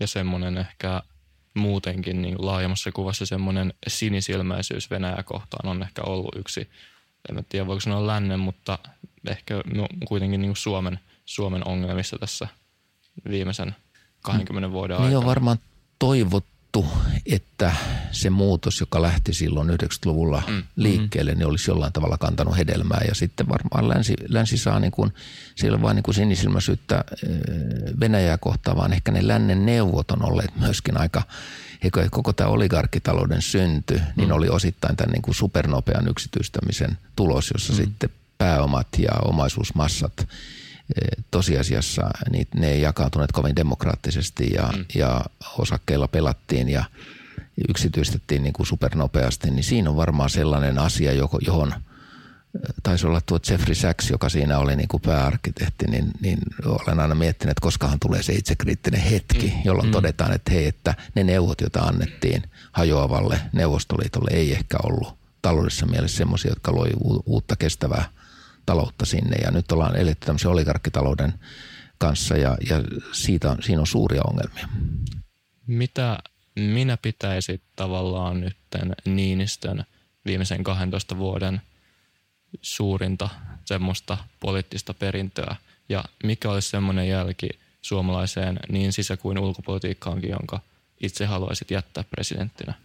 No presidentti Niinistöllähän oli kiinnostavaa kausi sillä tavalla, että siihen mahtui ensin tämä niin hyvin intensiivinenkin suhde Venäjän johtoon, presidentti Putinin tapaamisiin kymmeniä kertoja ja dialogin ylläpitämiseen ja, ja puhelinyhteyksiin. Ja välillähän sanottiin, että hän on jopa niin kuin semmoinen hevoskuiskaa ja presidentti Putinille. Ja, ja sitten tuli se niin kuin välirikko, mm, ikään kuin mm. tämä maskit pudonneet hetki. Ja, ja se on se varmasti hänelle, se on tietysti kaikille dramaattinen hetki, mutta myöskin hänelle henkilökohtaisesti varmaan semmoinen iso, iso dramaattinen hetki, jolloin oli niin kuin todettava, että tämä, nyt, nyt tämä kortti on käännetty ja katsottu mm. ja jotain muuta tarvitaan tilalle. Ja silloin tämä NATO, NATO-tie lähti nopeasti eteenpäin. Että kyllä hänet tullaan muistamaan presidenttinä siitä, että se oli jakso, jolloin sitten paitsi että oli tämä Venäjän hyökkäys Ukrainaan, niin, niin Suomi Suomi sitten luovi itsensä NATOon ja, ja, ja siellä ollaan.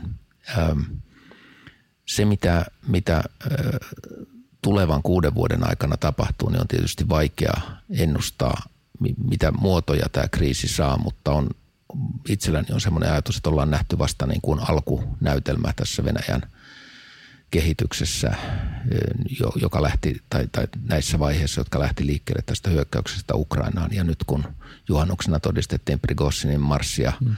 Moskovaan, niin voidaan nähdä vielä monta kummallista näytelmää. Ja, ja tässä Prigozin saattaa olla oikeassa, kun hän sanoi, että on kysymys vuotta 1917 muistuttavasta vallankumouksesta tilanteesta. Ja, mm. ja silloin hän pettyneet sotilaat heittivät saarin mäkeen niin, kuin niin sanotusti. Mm-hmm. Että, että se, me ollaan nähty Venäjän mennessä historiassa hyvin dramaattisia hetkiä, enkä yhtään ihmettelisi, vaikka, vaikka draamaa olisi tulevaisuudessakin.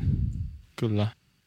Joo. Äh, on, tota, se on aika hyvä kuulla. Tietyllä tavalla mussa herättää semmoista äh, luottamusta se, että sun äänestä ei kuulu mitään semmoista – toivetta siitä, että olisi paremmin, vaan nähdään asiat realistisesti sellaisina, sellaisina kuin ne on. Ja tässä on hyvä kohdata se fakta, että ne kaikki ajatukset juuri tästä, että Venäjä olisi voinut ö, muuttua kaiken taloudellisen yhteistyön kanssa jotenkin liberaalimmaksi tai paremmaksi koherentiksi osaksi tätä läntistä yhteiskuntaa, niin ne voi heittää jokseenkin roskiin. Niin se se ainakin mussa herättää, herättää paljon luottamusta kuulla se sellaisen ihmisen suusta, joka haluaa tämän maan johtoon.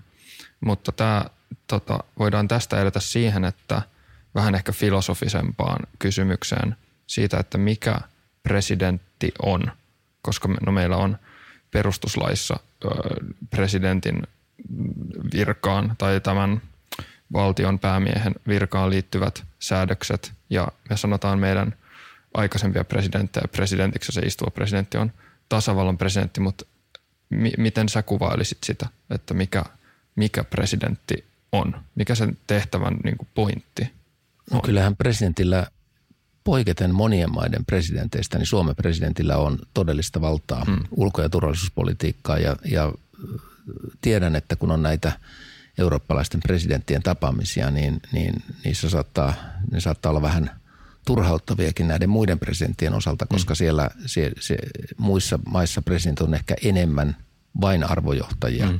tai on maita, jossa, jossa näin on ja se todellinen valta on supistettu minimiin. Ja Suomessa sitten tämän meidän oma historian vuoksi meillähän tuli presidentti, jolla oli niin kuin kuninkaan valtaoikeudet mm. ja kun kuningas piti ensin saada ja, ja, mm. ja se on sitten se todellinen valta on säilynyt presidentillä ulko- ja turvallisuuspolitiikassa ja seuraavat kuusi vuotta – tämä sama valta säilyy. Eli hmm. jos ajatellaan, että lähdettäisiin muuttamaan perustuslakia, otettaisiin vaikka nyt tätä Naton päätöksentekoa hmm. enemmän huomioon tai parlamentaarisesti sitä, niin se koskee sitten vasta vuonna 2030 valittavan hmm. presidenttiä. Et seuraava presidentti käyttää samoja valtaoikeuksia kuin nykyinen. Ja siinä mielessä tämä perustuslaki antaa siihen jo tietysti ihan selvät sävelet. Se, missä, mistä itse on aina ollut tarkka, on se, että presidentti johtaa ulkopolitiikkaa yhteistoiminnassa valtioneuvoston kanssa mm. ja tästä on sitten käyty sitä keskustelua, että onko siinä ajatusviiva vai pitkä tauko tai jotakin muuta, niin siinä ei ole sitä, ei ole ajatusviivaa eikä pitkää mm. taukoa, vaan se yhteistoiminta valtioneuvoston kanssa tulee itse asiassa entistä tärkeämmäksi sekä tietysti EU-asioissa, jotka ei presidentille suoraan kuulu, mm. mutta sielläkin on nyt voimakas ulko- ja turvallisuuspoliittinen komponentti tämän Ukrainan tilanteen myötä ja sitten NATO, jossa presidentti käyttää – valtaa edustaa Suomea NATO-huippukokouksessa. Siinä taas tarvitaan myöskin valtioneuvostoa mukaan. Jo pelkästään puolustusbudjetista päättäminen on kuitenkin mm. sitten valtioneuvoston esityksestä eduskunta päättää. Eli, eli tämä parlamentarismi on, on tärkeä osa sitä työtä. Oli, olipas tavallaan virkistävä näkökulma, koska se mitä usein hyvässä ja pahassakin tehdään on, on vertaillaan Suomea, Suomen demokratiaa ja sitten Yhdysvaltojen demokratiaa. Mm. Ja tosi usein puhutaan siitä, miten suhteessa Yhdysvaltojen presidenttiin, niin Suomen presidentillä on tosi vähän valtaa. Mutta sitten ymmärrys siitä, että suhteessa itse asiassa tähän meidän lähipiiriin, niin Suomen presidentin se tehtävä on aika vaikutusvaltainen. Kyllä. Ja siitä syystä myöskin näihin tuleviin vaaleihin pitää Kyllä. asennoitua sellaisella vakavuudella. Ja tässä kannustammekin varmasti kaikkia, kaikkia niin tekemään ja äänestämään. Uh, ehkä viimeisenä kysymyksenä tässä. Se, mitä tota noin, mun ja Arni kummankin tämmöinen lempi, lempipodcasti ehkä. Nyt mä puhun meidän molemmien puolesta, Arni voi sitten torpata. On tämmöinen uh, Lex, Lex Friedman podcasti, jossa jota voin kaikille suositella, mutta jossa etenkin vi, viimeisenä kysymyksen tosi usein hän kysyy jotain tavallaan tähän alati muuttuvaan maailmaan. Minkä tavallaan ohjeen antaisit nuorille ihmisille, jotka koittaa navigoida tätä – monella tavalla sekasorolta vaikuttavaa kehitystä? No ehkä se, tämä voi olla aika triviaali ohje, mutta, mutta se mitä, minkä antaisin kaikille maailman tuskaa poteville, jolla ne itsekin olen ollut, ollut ja välillä olen, olen vieläkin, niin se on hirveän tärkeää pitää huolta itsestään. Eli se voi olla hyvien kirjojen lukemista, runojen lukemista, mielisarjojen katselua, urheilua, liikkumista, luontoon menemistä, löytää sen tavan, jolla sitä niin maailmantuskaa saa vähän helpotettua. Ja, ja silloin, kun tälläkin ministerikaudella oli joita oikein vaikeita hetkiä, niin huomasin, että tuommoinen kävely metsässä ja joskus se nojailu puihin tai hiihtolenkillä käyminen tai joku muu tämmöinen oli se, se, joka katkasi kuitenkin vähän semmoista omaa stressiä. Sain nukuttua hyvin, heräs uuteen päivään – sitten toivottavasti aina virkeämpänä kuin minkä oli edellisen päivän jättänyt. Jättänyt. Se on tärkeä asia ja, ja se on erittäin tärkeä silloin, kun haluaa parantaa maailmaa tai on halua parantaa maailmaa, että ei, ei vain murehdi, vaan löytää sen tasapainon sen niin kuin itsestään huolenpidon ja sen murehtimisen välillä. Voinko mä hypätä tuosta? Tuli siitä, hyvä, hyvä.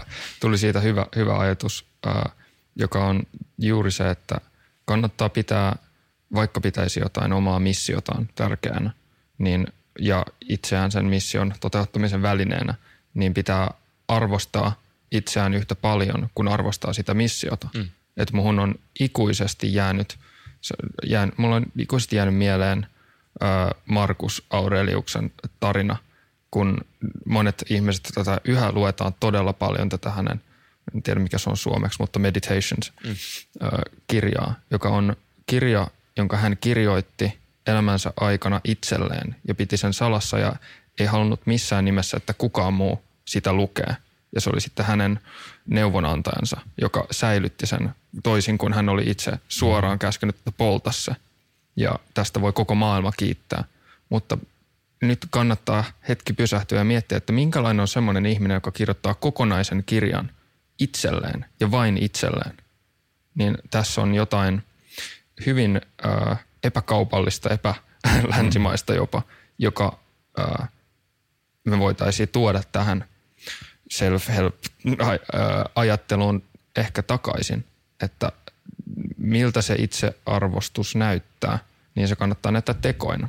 Tästä Aureliuksen kirjastahan tuli mm. mieleen toinen tarina, eli tämä Lao Tseen, mm. kiinalaisen filosofin salaisuuksien tie, tai siitä mm. on useampia käännöksiä, mutta Tao Te King, Kyllä. salaisuuksien tie, ja siitä on tainnut olisiko Bertolt Brecht peräti tehdä se runo, jossa oli, hän Lao Tsehan vetäytyi vuorille yksinäisyyteen, mm-hmm. ja, mutta sitten hän poistui äh, kaupunkialueelta tulliaseman kautta.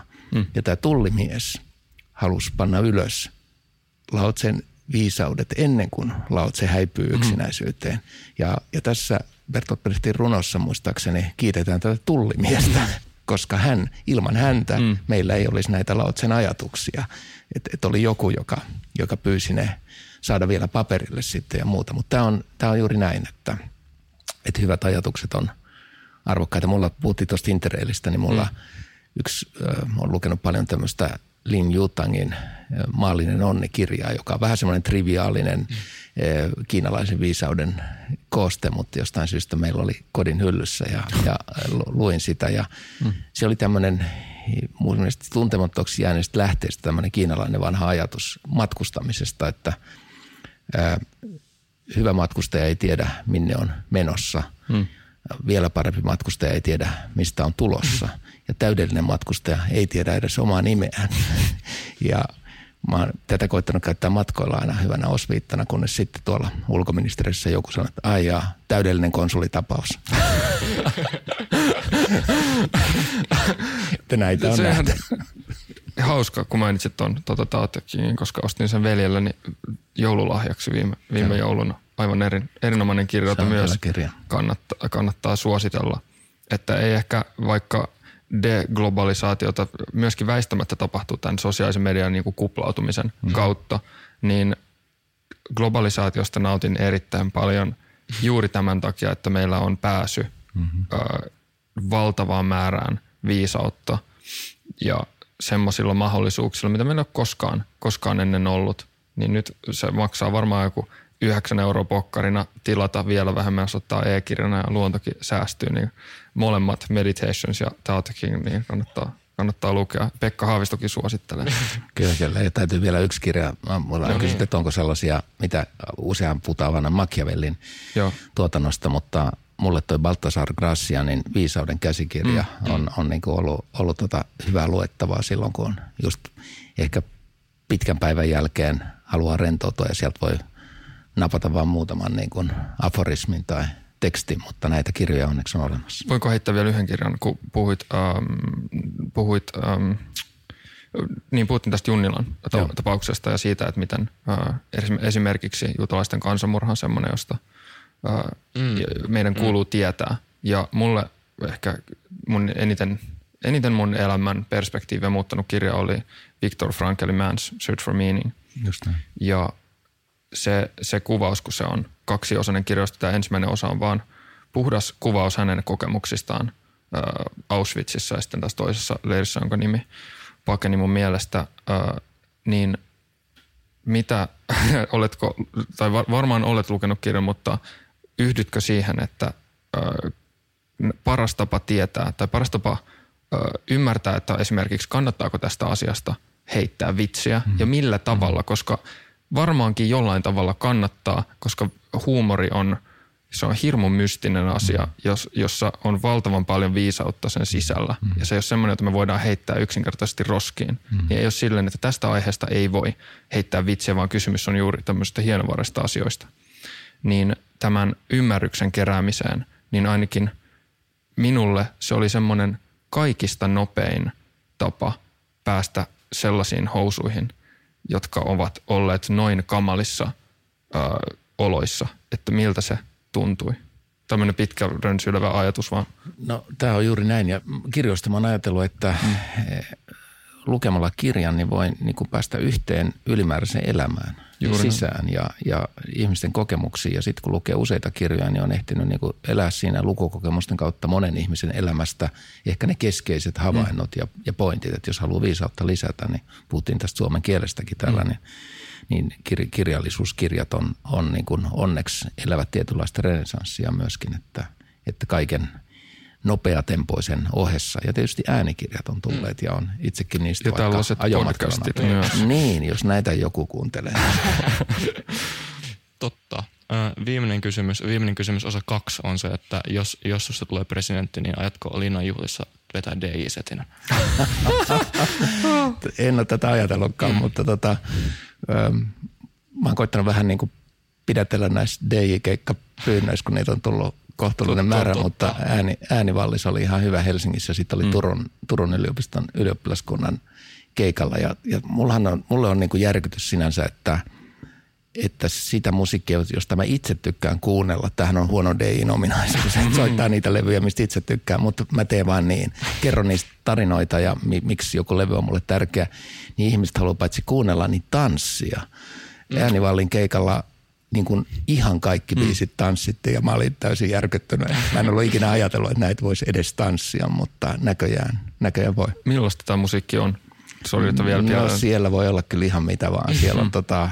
Sun pitää mennä keikalle Bob, Siellä alkaa Bob Assamin Secret dans le ciel siitä biisistä ja Laila Kinnusen poikia ja Isokynä Lindholmia ja ihan kaikki, aika paljon vanhaa, mutta sitten vähän vestaa ja tämän mm. tyyppisiä joukossa. No niin, tämä ja tämä minun ehdotukseni jätetään sitten hautumaan. Tämä, tämä otetaan nyt vakavaan mietintämyssyyn. Hyvä. Kiitos Joo, Pekka kiitos. todella paljon tästä keskustelusta. Kiitos teille.